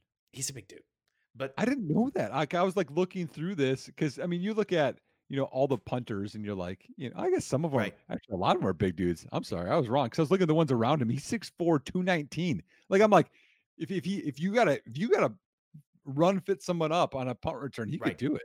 What I wish, talking about the grades, because there's a lot of them that, like, we talked earlier about how it's another person's opinion. I cannot stand the fact that PFF does not weight the difficulty of their coverage assignments, right? Like, let's use the best example Eddie Jackson is going to be your free safety pretty much every single play. Like, it, it, and that means that anytime the Bears are running cover one, Brisker is rolled down and he's manned up on somebody. But more often than not, they'll run cover three, which means that Brisker will play in the flat. Do you know how often teams throw to the flat? Not that often. When they Mhm. do, it's basically a rally tackle, but it goes down as a coverage rep, right? And so Yep. Brisker will get a lot of credit for a lot of those when, to me, Nick, Brisker, every time he gets put into a position where he has to, where, where he has to cover and he is targeted, it's not gone well for most of the season. Now, we've seen, No. we've seen some improvements. He's stepped forward. He's developing. Like I'm more I'm not trying to call for his replacement, but you end up with at least some of these Nick where it's like let's use safety as an example. I really prioritize the a safety's eyes, their ability to play in the deep halves. To me, if you are a walking big play waiting to happen, I don't really care how you fit the run, right? Which may come back to bite me, but I value safeties just like Eddie. And Brisker mm-hmm. kills it in the run game. The guy is like a spare linebacker playing safety, which is great until Antonio Gibson wheels you up the sidelines and catches it. do- Oh, Like, why do you catch- why do you have to bring up the bad memories, Robert? I'm just I have to bring them up because they're going to happen again. Does that make sense? Like, I'm just getting I'm just getting PTSD from this. It's the same thing as the Terell Smith thing, right? He ends up with this really nice PFF grade, but at the end of the season, who did the Packers target? It wasn't 29, right? No, and no. and I mean Terell got spun on those cover 3 reps not just once, but twice. But because PFF really liked the reps where Terell walked into his, walked into zone coverage and then drove down to rally tackle, he ends up 39th in corner while Tyrique Stevenson eats some L's because he gets elbowed in the face by Mike Evans early in the season and is a rookie that doesn't know how to play. It, this is me saying I wish they weighted things while I throw some analysis in about where the Bears are, in my opinion. But in particular, it's those like linebacker DB coverage grades where they don't assignment grade it. They just say good pay, good play, bad play, mm. and then treat all plays as equal. When I think mm. you know that in, for corner, you get like seven reps that matter. And if you can Oh, come yeah. through on four of those, you're going to take 10 points off the board. Like, unironically, those are Let- let me- huge reps. Let me have fun with you again, th- just because I agree with what you said. Okay, Right. but this is just what's fun. So, like, if anyone wants to use like ammo, which I know people love to do on Twitter. Right. So Terell Smith tied for 39th with Denzel Ward, by the way. Let me let me tell you, corners he graded better than. Probably some I mentioned- good corners. I mentioned I mentioned one. He finished better than Patrick Surtain the second. He finished better than Darius Slay, Jamel Dean, who I wanted Chicago to sign last offseason. Better than Jaire Alexander, Marshon Lattimore, Jalen Ramsey, Tariq Woolen, Joey Porter Right. Jr., who was the Chase Claypool pick, uh, Martin Emerson, who's not bad, Marlon Humphrey, who's really good in Baltimore. Um, I mean, you could go through the list, but that I think that's enough, right? What Like, do you hear, Nick, when you're going through this? I hear I hear Terell Smith's a superstar. That's hear. yes, but what else? what else do you hear? You hear corner ones, right? Yep, yep. Patrick Surtain's going to get a terrible grade when DJ Moore rips him off in the Denver game, which is exactly what happened. Like the the hardest thing I think, and it's why I wish PFF had a weighting system because I actually think that would help them. Right? a lot is you end up with most of these corners have terrible grades because if you drew, this has been the Jaylon Johnson problem, man. Like to a T. It is Jaylon gets a 65 grade in most of his seasons because he draws AJ Brown and plays pretty pretty okay, right? And if you if AJ Brown's going up against Kindle Vildor, it's an automatic loss. It's a PFF 20, right? So the fact mm-hmm. that he's punching at his weight in a position that I would consider different from your slot corner or your corner two, like that doesn't get a boost. He doesn't get bonus points for uh, for difficulty of assignment, which is fine. But I, as a coach, would care a lot about that. You know what I uh, mean? All right. So so let's let's flip the GM. Okay. So sure. no, I agree. I agree with you with that part of it. Let's flip the GM and let's talk about Jaylon Johnson for a second. Oh yeah. If I am Ryan Poles, what I do with Jaylon Johnson is I franchise tag him. It's I do not. I don't sign him to a long term deal because listen, oh, y'all. I, what? No, I franchise tag him. I tag him into an extension. Well, you, well, you could, you could, but again, he has to earn it. And now let, let, let's talk about why, y'all. He has been inconsistent his first three years. He's had good games, but he's had some bad games. He's also been injured a lot, which he got hurt this year as well. Jaylon Johnson, while he's earned an extension this season, you're not paying him for this season. You're paying him for what he could be in the next few years. Mm-hmm. If he has two great years back to back, yep, sure, give him the back. But I want to see him do it for two years. Me personally, I would tell you he did. Like I thought he deserved an extension last year because I thought his or er, his play last year and the year before that was clear corner one level. Here's at least how I see it, Nick, is well the play we got this year's even better. Like only makes the case stronger. But last season, the only reason we got any stops at all is because Jaylon was able to contest with guys like AJ Brown, guys like Davante Adams, guys like a uh, Christian Watson. Like he was the only one that was able to hang. And then we got Tyrique Stevenson, who thank goodness he can hang at least a little, but yeah. even him, we're not ready for that yet. So well, let, let, me clarify for a second. I'm not saying don't sign him at all. I'm saying right. He's he, he's going to want the best corner money. And right. I don't think prior to this year he has earned that. He would have been a different type of an extension. To me, like finding that middle ground is what's going to be tough after this season. I think the middle ground comes from injury and should yep. be there. Yep. Like every honestly, every corner gets hurt. If you take a look at the top corners in the game, they nearly all miss games because it's just an incredibly difficult position. You need to be long, but you also need to be fast, which leads you to either shoulder issues or hamstring issues. They are so common among really good DBs because it's just hard, Nick, for the human body to sustain that level of physicality at that level of speed, at that level of lankiness, at that like weight. You know what I mean? It's yeah. it's just a funny conversation to have. But Jaylon misses the final game of the season. And if I'm a GM, that's my negotiating in to be like, right, you had an amazing year, but also you missed some games. Let's meet in the middle at this number. Mm-hmm. And I want to get him signed so that not only do you not have to worry about adding another DB in the future, because if you tag him, you don't know you're keeping him yet, right? You have to right. if you're if you're planning for the future, you have to. I think the st- the peace of mind you get from saying our edge one and our CB one are in place. These are our cornerstone positions. We have mm-hmm. our top corner that faces their top guy. We have our top edge that faces their left tackle, or in this case, it's Montez usually faces the right tackle. Neither here nor there. Um, you get what I mean? Like to me, you get him now, you save yourself two and a half million dollars a year that you're going to pay him next year if he proves it, and if he doesn't prove it, you're SOL. But so hold, hold on, you're saying you're saying extend him? I would. I would but personally tag him, and then I would get him extended. Well, so how much are you paying him? I at this point because it's been a year, I think that the floor is probably the Diggs deal, and I think the Diggs deal is probably fair. It's a lot of money, but wow. it's a corner one. Like you wow. got Justin Jefferson in your division. You got Jayden Reed in your division. You got your Christian Watson in your division. You got Amon-Ra St. Brown in your division.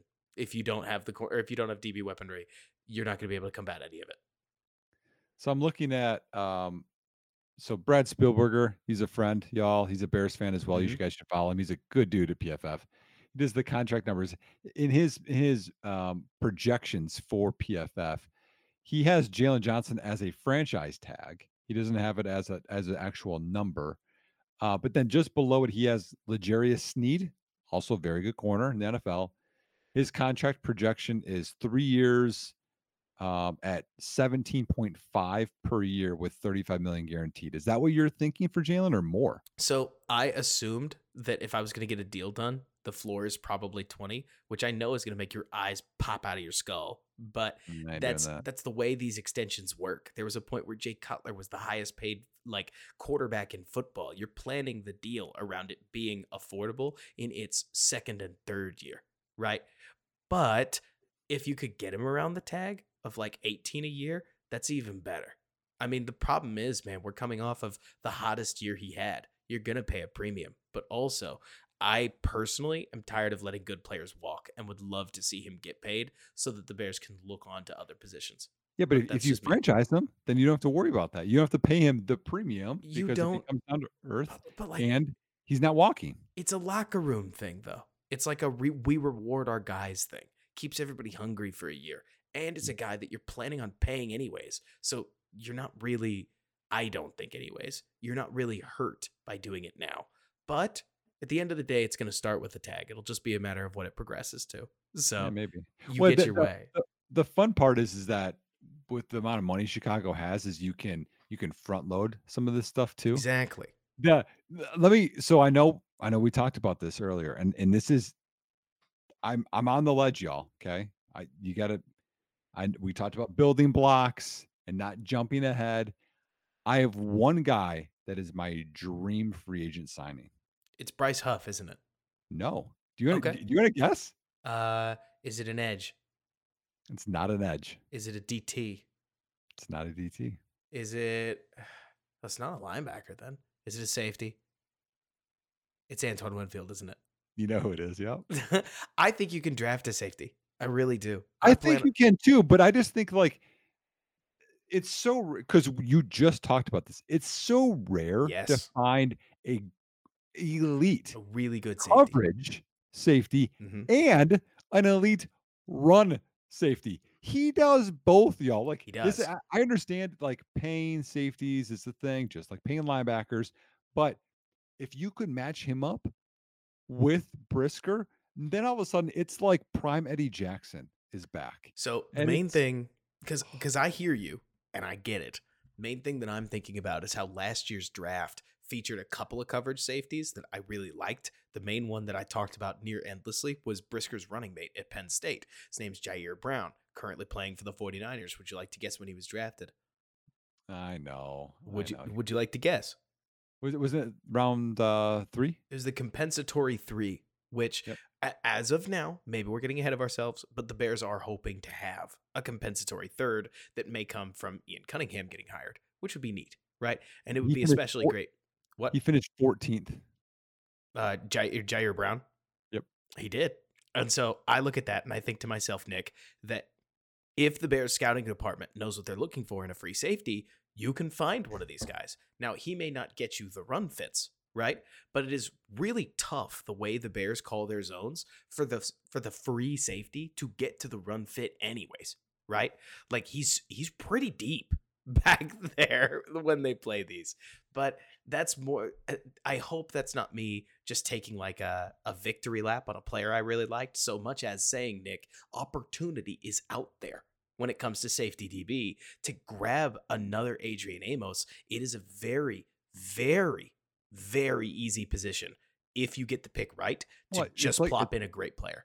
It's like center. It's like interior O line. Those are easier to find. Let me let me. Here's my last selling point, y'all. Okay, talking about not paying Jaylon Johnson, at least not yet, till he proves it over multiple years. Antoine Winfield's ranking among safeties the last three years. This year is first. Last year was tenth. Three years ago, he was second. This is a guy that is proven to He's be sweet. Over the last three years. His first year, he's a rookie. He's 35th. Like He's whatever. really great. To me, it's like paying Saquon Barkley, right? Where it's just spending a lot at a position that is more scheme dependent, Nick, than I think you want to admit. Be- just because you're switching from a man blitz scheme to a zone scheme that has a little blitzing, but not as much. So it's is it quite the same position? Well, it's a little different, right? Will Anton be bad at it? Probably not. He's Antoine Winfield. Guy's a stud, right? how, But mu- how much? How much would you pay? for Antoine Winfield, Yeah. This is the reason I probably wouldn't pay him. I would cap it at 11. Oh wow. Let me let me look at Jessie Bates' contract. A lot more than that. Oh my god, they paid him. a ton, a ton. You, you can see why I would plan around drafting a kid if that's my number, right? All right, never mind. I'm out. I'm out. If that's the number, I'm out. that's what, yeah, right? So- Like, so it- I mean, instead of what, what is he, 17 and a half? I, I know this is you know a podcast, and sometimes people watch, I have to say the numbers. So Jessie Bates last year, so again the numbers go up, signed a four-year, sixty-four million dollar contract with uh 36 guaranteed. So you think of that averages out to well, That's 16 a year. I mean, I mean, he, yeah, but it goes up. I mean, I, I see 17 and a half as a number, 18 and a half, 18 Oh, and a half. oh, yeah, Nick, you're not getting him for 12 and a half mil. And if you All right. were, it's a conversation. You're I'm getting out. him for 18. Like, I'm out. Okay, never mind. And that's why, to me, Nick, if you gave me the choice between a, a safety like Antoine Winfield or a corner, I would tell you that as much as I love safety, safety's a little easier to replace. Corners, really, really hard. I would not quibble over $2 million if that's what it took me to get Jaylon signed for a while, just because I see that position as extraordinarily valuable. It's the same way we used to talk, or we talked earlier about the Montez Sweat deal. Do I really think I'm getting a $25 million player? No. But I could pay a lot of players $21 million and it won't make them as good as Montez Sweat. Does that make sense? I like, get it. I get it for sure. To me, there's a point where you almost have to have a calculated overpay, where of course he's not worth the money. I didn't pretend he was, but he is worth it to you inside of the framework of the defense that you're playing.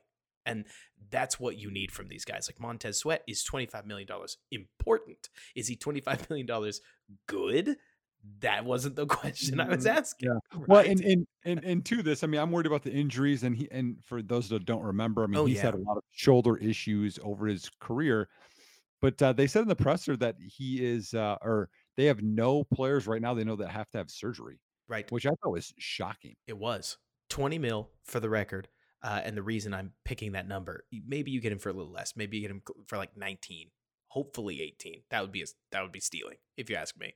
Is you're still talking about at that point, Nick, a it's a top five corner contract until the next big extension, right? Yep. And within three years' time, it would probably put Jaylon in the top 10 range, but the low end of the top 10. And that's about where I think he should sit, anyways, right? Yep. Where realistically, are we talking about the best corner in football? PFF says so. Probably not, right? No. But a Well, very that good makes corner. me think about that Cole Kmet contract and how awesome it's going to be. It is. And, and Oh. you're trying to sign him for as close to that as possible. But if you can get him on last year's big extension, then you're getting a discount anyways, even though it sounds to any fan like way too much money. It always does, right? Paying DBs is a sore spot that I've seen across the NFL, where as soon as the DB gets his money, it's too much. But Yeah. you see the same with receivers too, right? Oh yeah, oh, you see it everywhere. So I thought we could end the pod with my fun uh, playoff predictions and see what you think. So we're gonna save the Justin Fields topic for another pod. I, I think so because We're an too- hour and forty five minutes into this, so That's what I'm saying. yeah. It's too it's too long. It's too big. All right. So here's what I have, Robert, and I'll go through my wild card, divisional, and the rest, all Do the way to the Super Bowl. Do it. And then, but I want you to play along too, and this will be fun. What, you So- think I was not gonna? Yeah, well, good, because because you know people are uh, listen, y'all. Okay, don't don't make bets based on us. Okay, but you know if you want to have fun at People home, people are counting on us. I, we're just we're just not we're not those people. We're Bears people. But anyways, wild card round. Okay, let's start with AFC. You have it's- Pittsburgh is playing at Buffalo. Who do you got? I would take Buffalo, but I think that that game is going to be a mucky gum fest. And if you told me that Seattle or that Pittsburgh is going to take the upset, I wouldn't be blown away, right? But as of now, best team, I have to take Buffalo, and I think they'll pull it out. Yeah, I I got Buffalo pretty easy there with TJ Watt out as well. Um, Pittsburgh's you never never know. as easy as you want it to be, man. May, maybe That's some Trubisky magic. maybe Trub- maybe Trubisky goes in. You never know. I'm kidding. Okay. Uh Miami at Kansas City. Tell me who you're taking. Okay. Listen.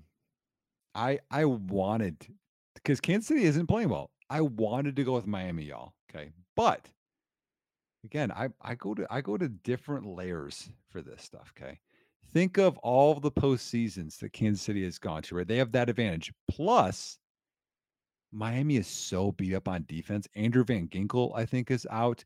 Uh, they just lost Bradley Chubb. Sadly, he's out. Like they're losing pass rushers, Mhm. and I don't think, and and I think some of their O lines already beat up. Like I just think Miami's too beat up. Sadly, to show all of the talent that they have to give this a game. So I have Kansas City winning at home. I, I think the same. I think you're being really clear minded about it, where Kansas City is on the down and Miami has the most fun coach in ball, but they're also on the down and they're on the mend. It's just the wrong game. Maybe it works out for them, but I think Kansas City's defense, everybody continues to think Mahomes, they're an offensive team. Their defense has been good enough that I imagine they're going to keep a lid on Miami. All right, Yep. what game are we going next? All right, Houston or uh, uh Cleveland at Houston. Who are you going with? I got the Browns in this one. I, I, I, think do. that I do too. I think it's a hard, hard ask for the Texans to beat a game or to beat a uh, or the Texans CJ Stroud to beat a defense this good, playing this well. And I think Joe Flacco has really given the Browns a, a piece of juice that they didn't know they needed. And it's been really fun to watch this story come together. I will say, if Stroud comes out and surprises, uh, this is going to be a game that a lot of people don't forget.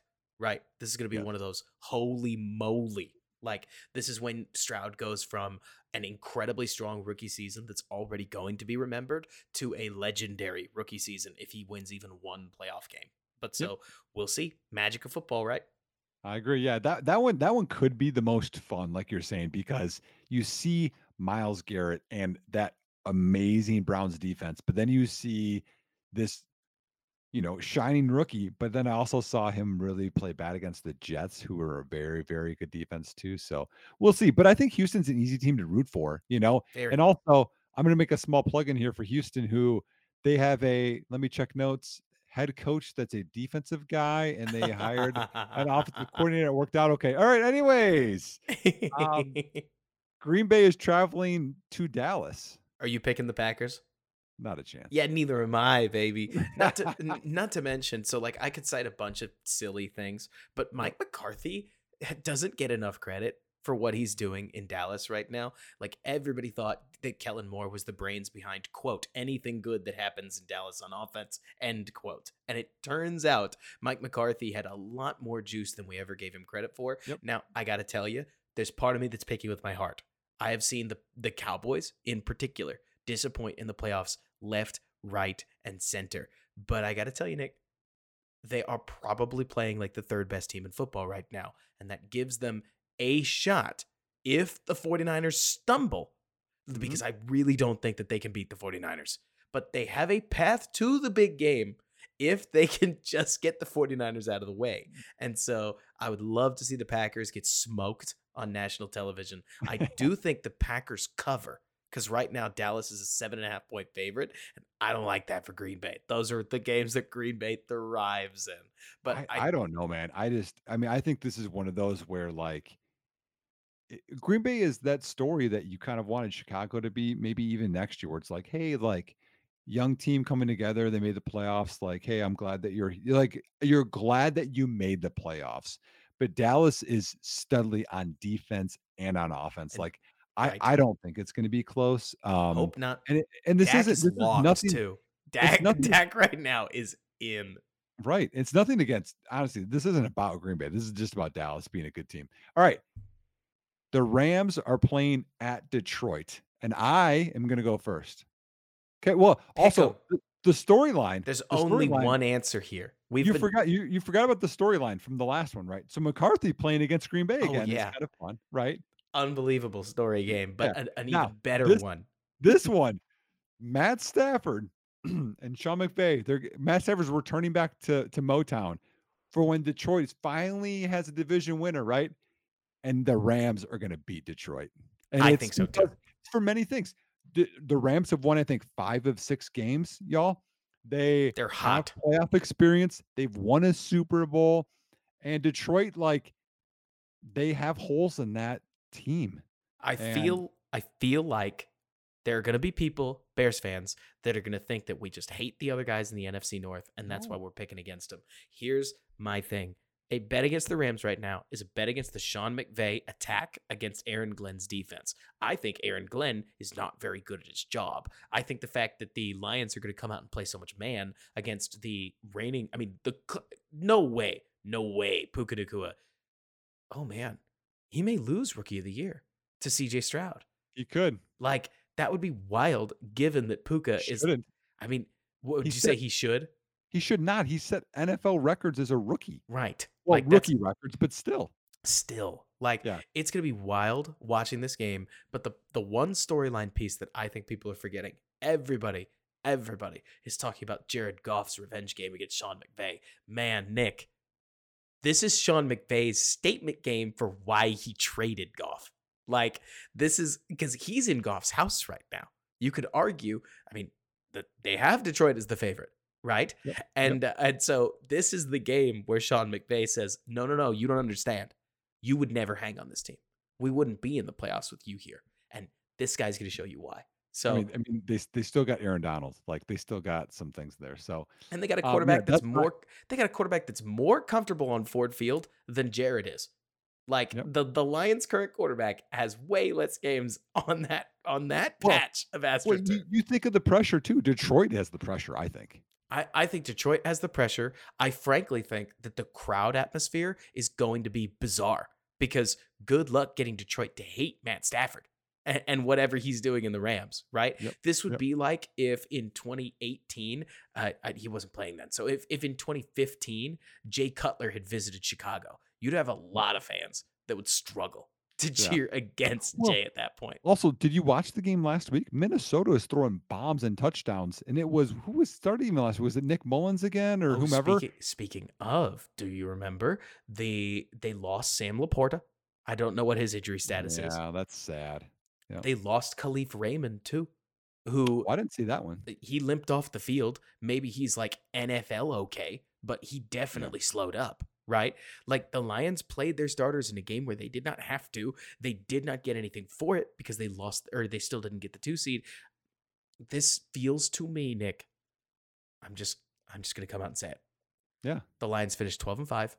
The moment the Lions drafted Jahmyr Gibbs and Jack Campbell in the first round, I started wondering whether they had made the same mistake that the 2018 Bears had of getting really high on the fact that they were better than horrible right?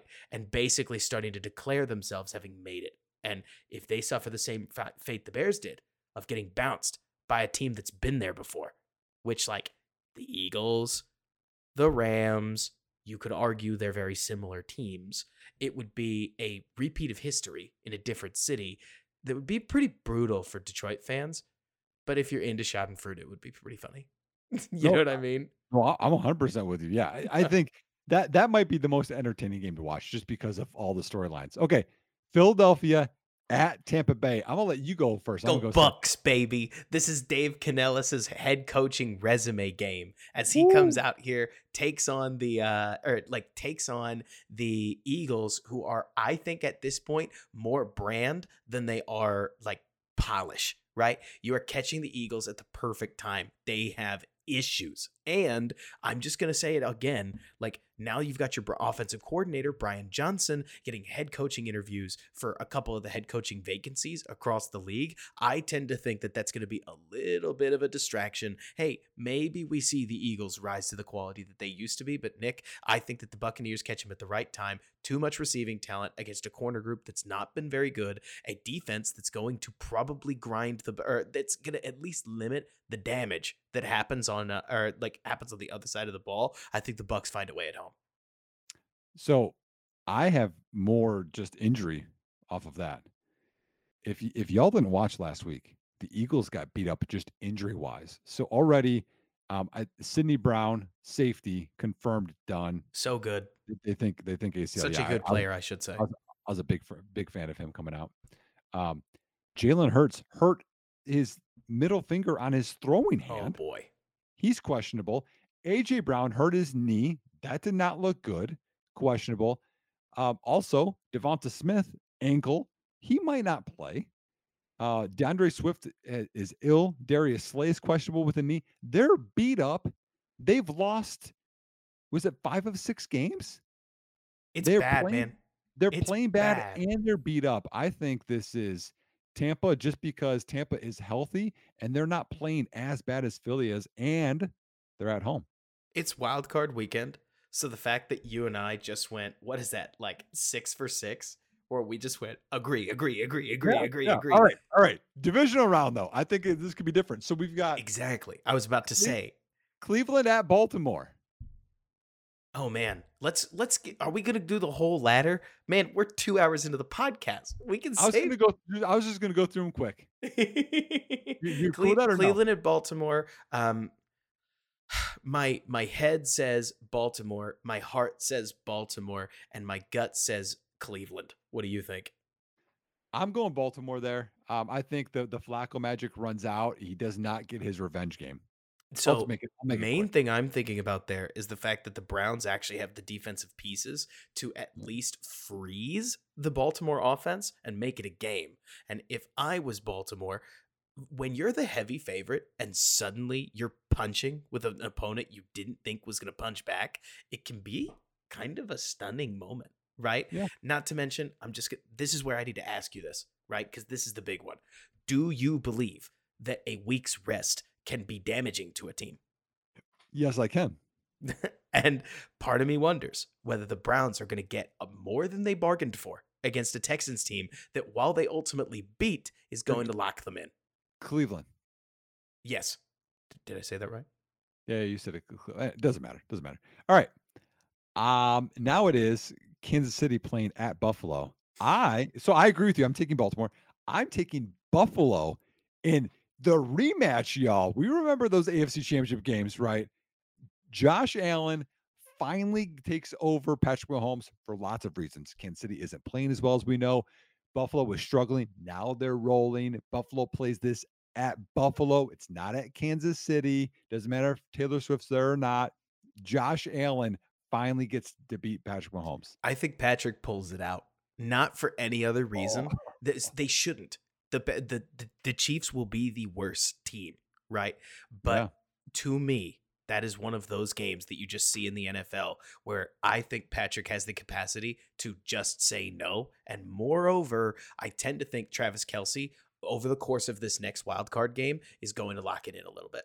I think that uh, I think Travis has his head seems like it's been a little all over the place. Not to and and I don't say that about Taylor, right? That's the easy thing everybody's locking in on. Right, it's yeah. more just about retirement, right? What is left for Travis to accomplish at this point? He became the best receiver in tight or in Chiefs history, if memory serves, which is like oh, it's award he won over uh, Tony Gonzalez. Like he's the dude. He has nothing left to prove, but it's playoff season.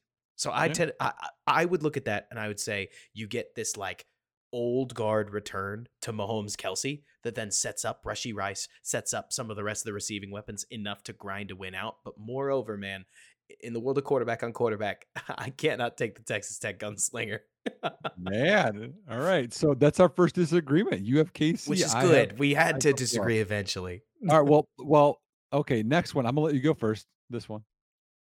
The Rams are playing at San Francisco. that is a game that could go either way.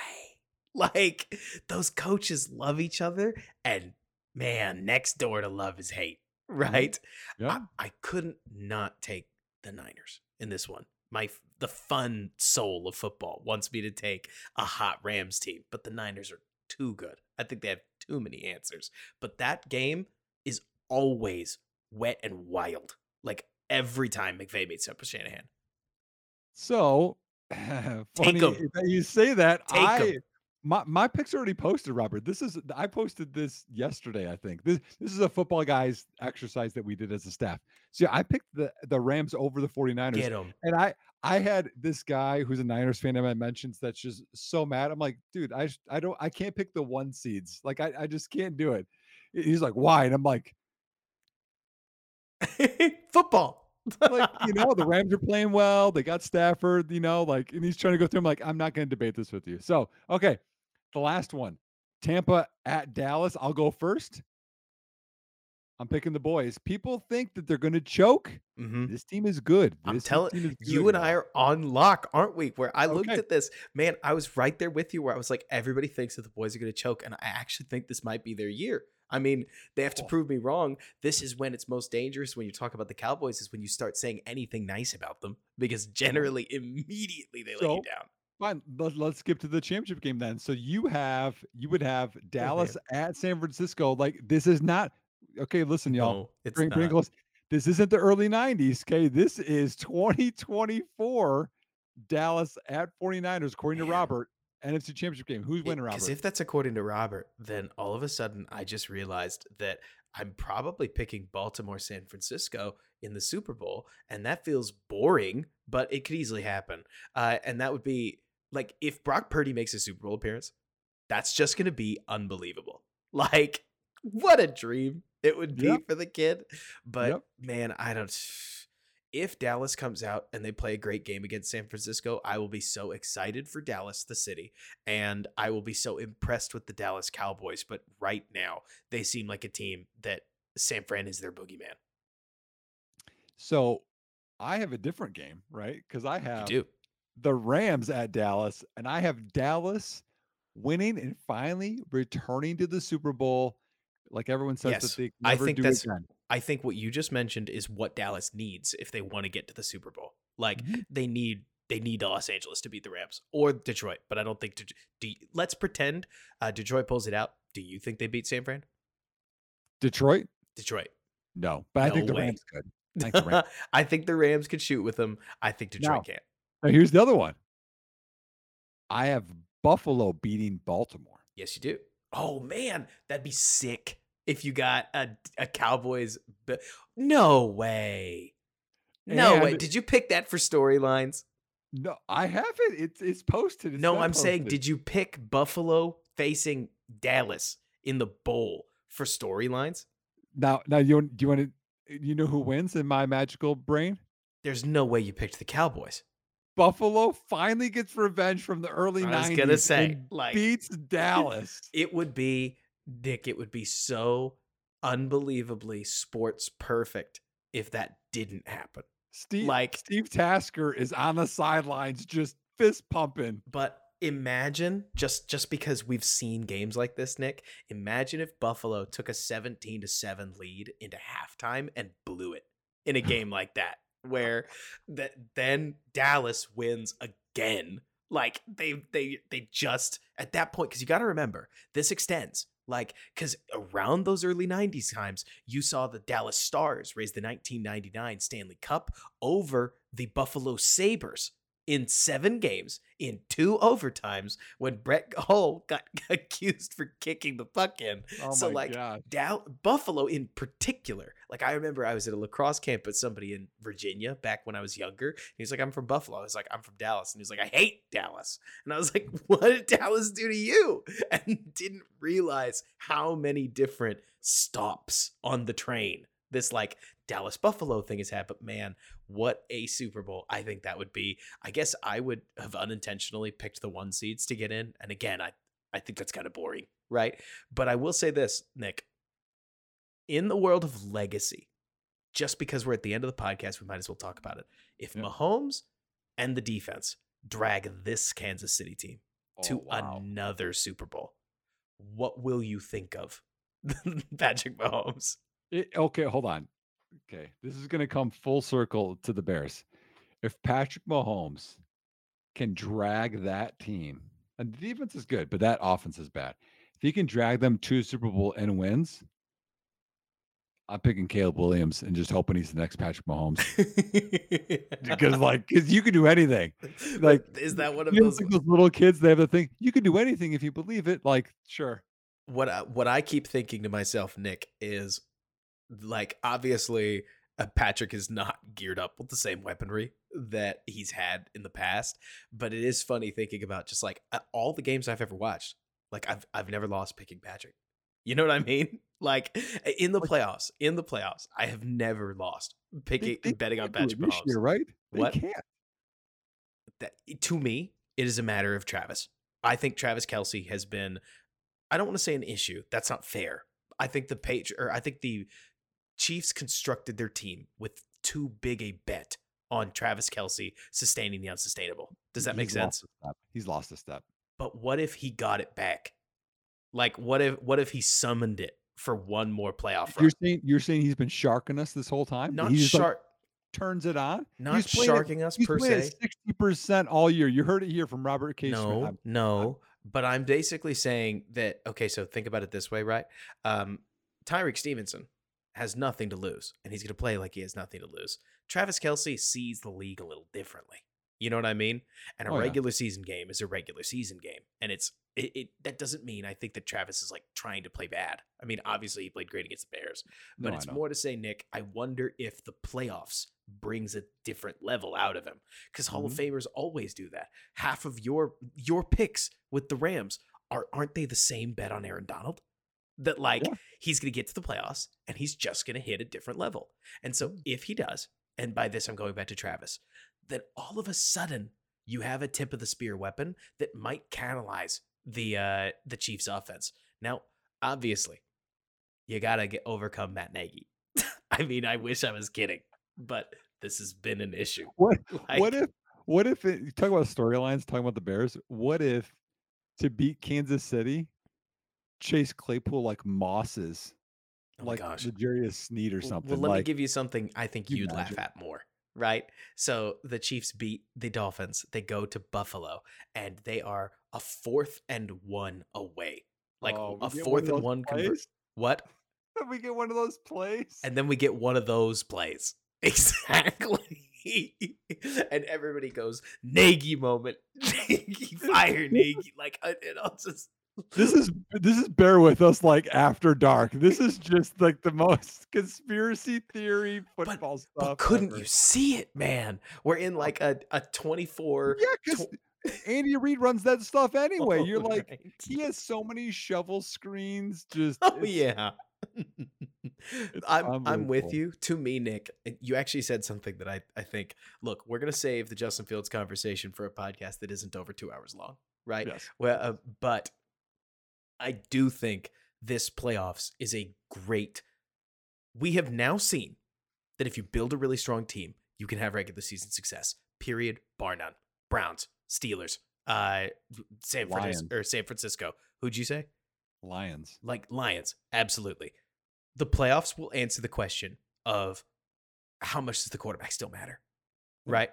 And and I think outside of the Niners, but even the Niners, I mean, if if you told me, I'm just saying, you mentioned Patrick Mahomes, if the Rams get past the Lions and the Niners, I am going to make the same argument and say Caleb may not literally be Matt Stafford, but if Matt Stafford and a couple great defenders are willing their way past these teams that are so well constructed, you gotta beg the question. Especially if, I mean, here's another example. If Stroud beats the Browns, there's gonna be a major shoulder shrug as far as like the Texans are not that good. They just Yeah. have the quarterback advantage there. But that's what's gonna make wildcard weekend so magical, isn't it? So so so if if you're making the case for Stafford going that far to that you have to go Caleb, right? right.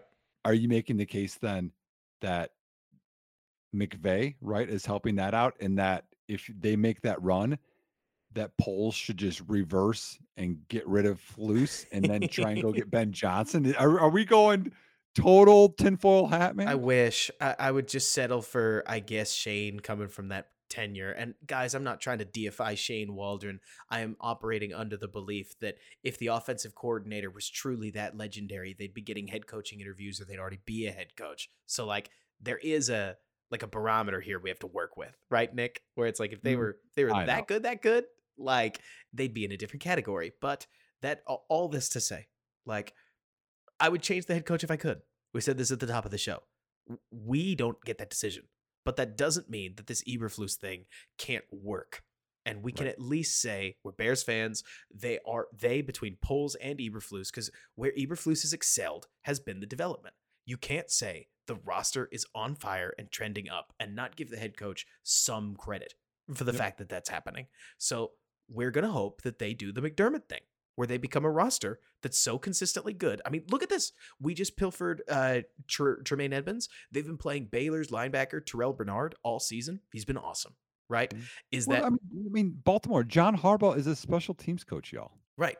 But I mean, I like the McDermott answer just because I think McDermott is a similar spot to Eberflus where they run a scheme really similar to Eberflus. And their whole goal is what if we made the players so badass this scheme works? Like that's the aim, right? Yeah. They're just a player development org. And guess what? They develop pretty good players. Yep. And and it sounds like Nick has been picked to go to the ship. So he hasn't picked to win it. Winning and, it. And so Winning. if they did, I would even argue that that lays out a rubric for Matt Eberflus to follow. And you heard it here first. Uh, any listener that gets to this point in the podcast, frankly, DM me if you did. Like, you you heard it here first. You're gonna get the ringer. You're gonna or no, you're not gonna get the the ringer. Will do this, but every article is going to say Sean McDermott has laid the Bears' uh, path to the Super Bowl. Like eh, you're gonna get what Marquee Sports 670, like Adam mm-hmm. Jahns. You're gonna get CHGO. They're all they're all gonna say it. If the Bills win the Super Bowl, they're all gonna say Matt Eberflus equals Sean McDermott equals Super Bear Super Bowl, baby. yeah, the, the, other the other cool storyline with that man would be um, McDermott finally beating uh, Andy Reid because yes. from what I remember, didn't they let him go? Wasn't he on staff there? Was he? Wasn't oh, that man. the thing? Man, now you're gonna make me look this up because I'm pretty sure because he got let go, and then man, where was he let go from? Oh, this now this is gonna be good stuff. Uh, Nick, this is nope, this is the longest nope. pod. Nope, I was wrong. I'm wrong, y'all. My bad. It's okay. We love you for it. Oh no, hold on. It was he was with Andy Reid with Philly. That oh, that's man. there we go. That's what so it was. They go back. Yep. Awesome. I can't wait. Should be grad or should be rad. Bears fans, keep your ear to the ground. We'll figure out what happens with this offensive coordinator position, but it sure seems as if the Bears are wanting to move quickly. And I frankly appreciate that. Got to tell you, Nick. But yes. until next time, leave us a five star review if you enjoyed the show. Let us know what you're thinking as far as playoff predictions go. Give us a like if you're watching on YouTube. Uh, follow us on Twitter at underscore Nick Whalen. That's underscore N I C K W H A L E N. I did spell that right. W H A L E N. Yep. Thank God. Uh, I, I suddenly spelled it so fast that I was like, oh no, like, oh no. And then underscore R O B E R T K S C H M I T Z. You're going to see me post a lot of draft quarterback footage and a lot of draft footage in general. Um, but that's a conversation for another time. And then with Nick, you get a lot of really well reasoned analysis. Nick's going to probably dive into draft tape here pretty, pretty soon. Oh, I'm um, pumped which is going to be that. great. And so you'll get all kinds of Bears info as you listen to the show. We don't really know what we're doing as far as podcast schedule. We'll kind of go somewhere between um, once or twice a week to sort of Bears spur of the moment. But right now, Bears news and playoffs still keep us g- give us something to talk about. I think Nick, it's really going to come more like we may slow down at the dead of the season where we're both working on other stuff. But we'll see. We'll see. The plan mm-hmm. or bear with us is going nowhere. We're enjoying the show. So tell your friends, mm-hmm. enjoy, uh, like give us a like, help us boost this thing. And until next time, bear down. And thanks so much for bearing with us.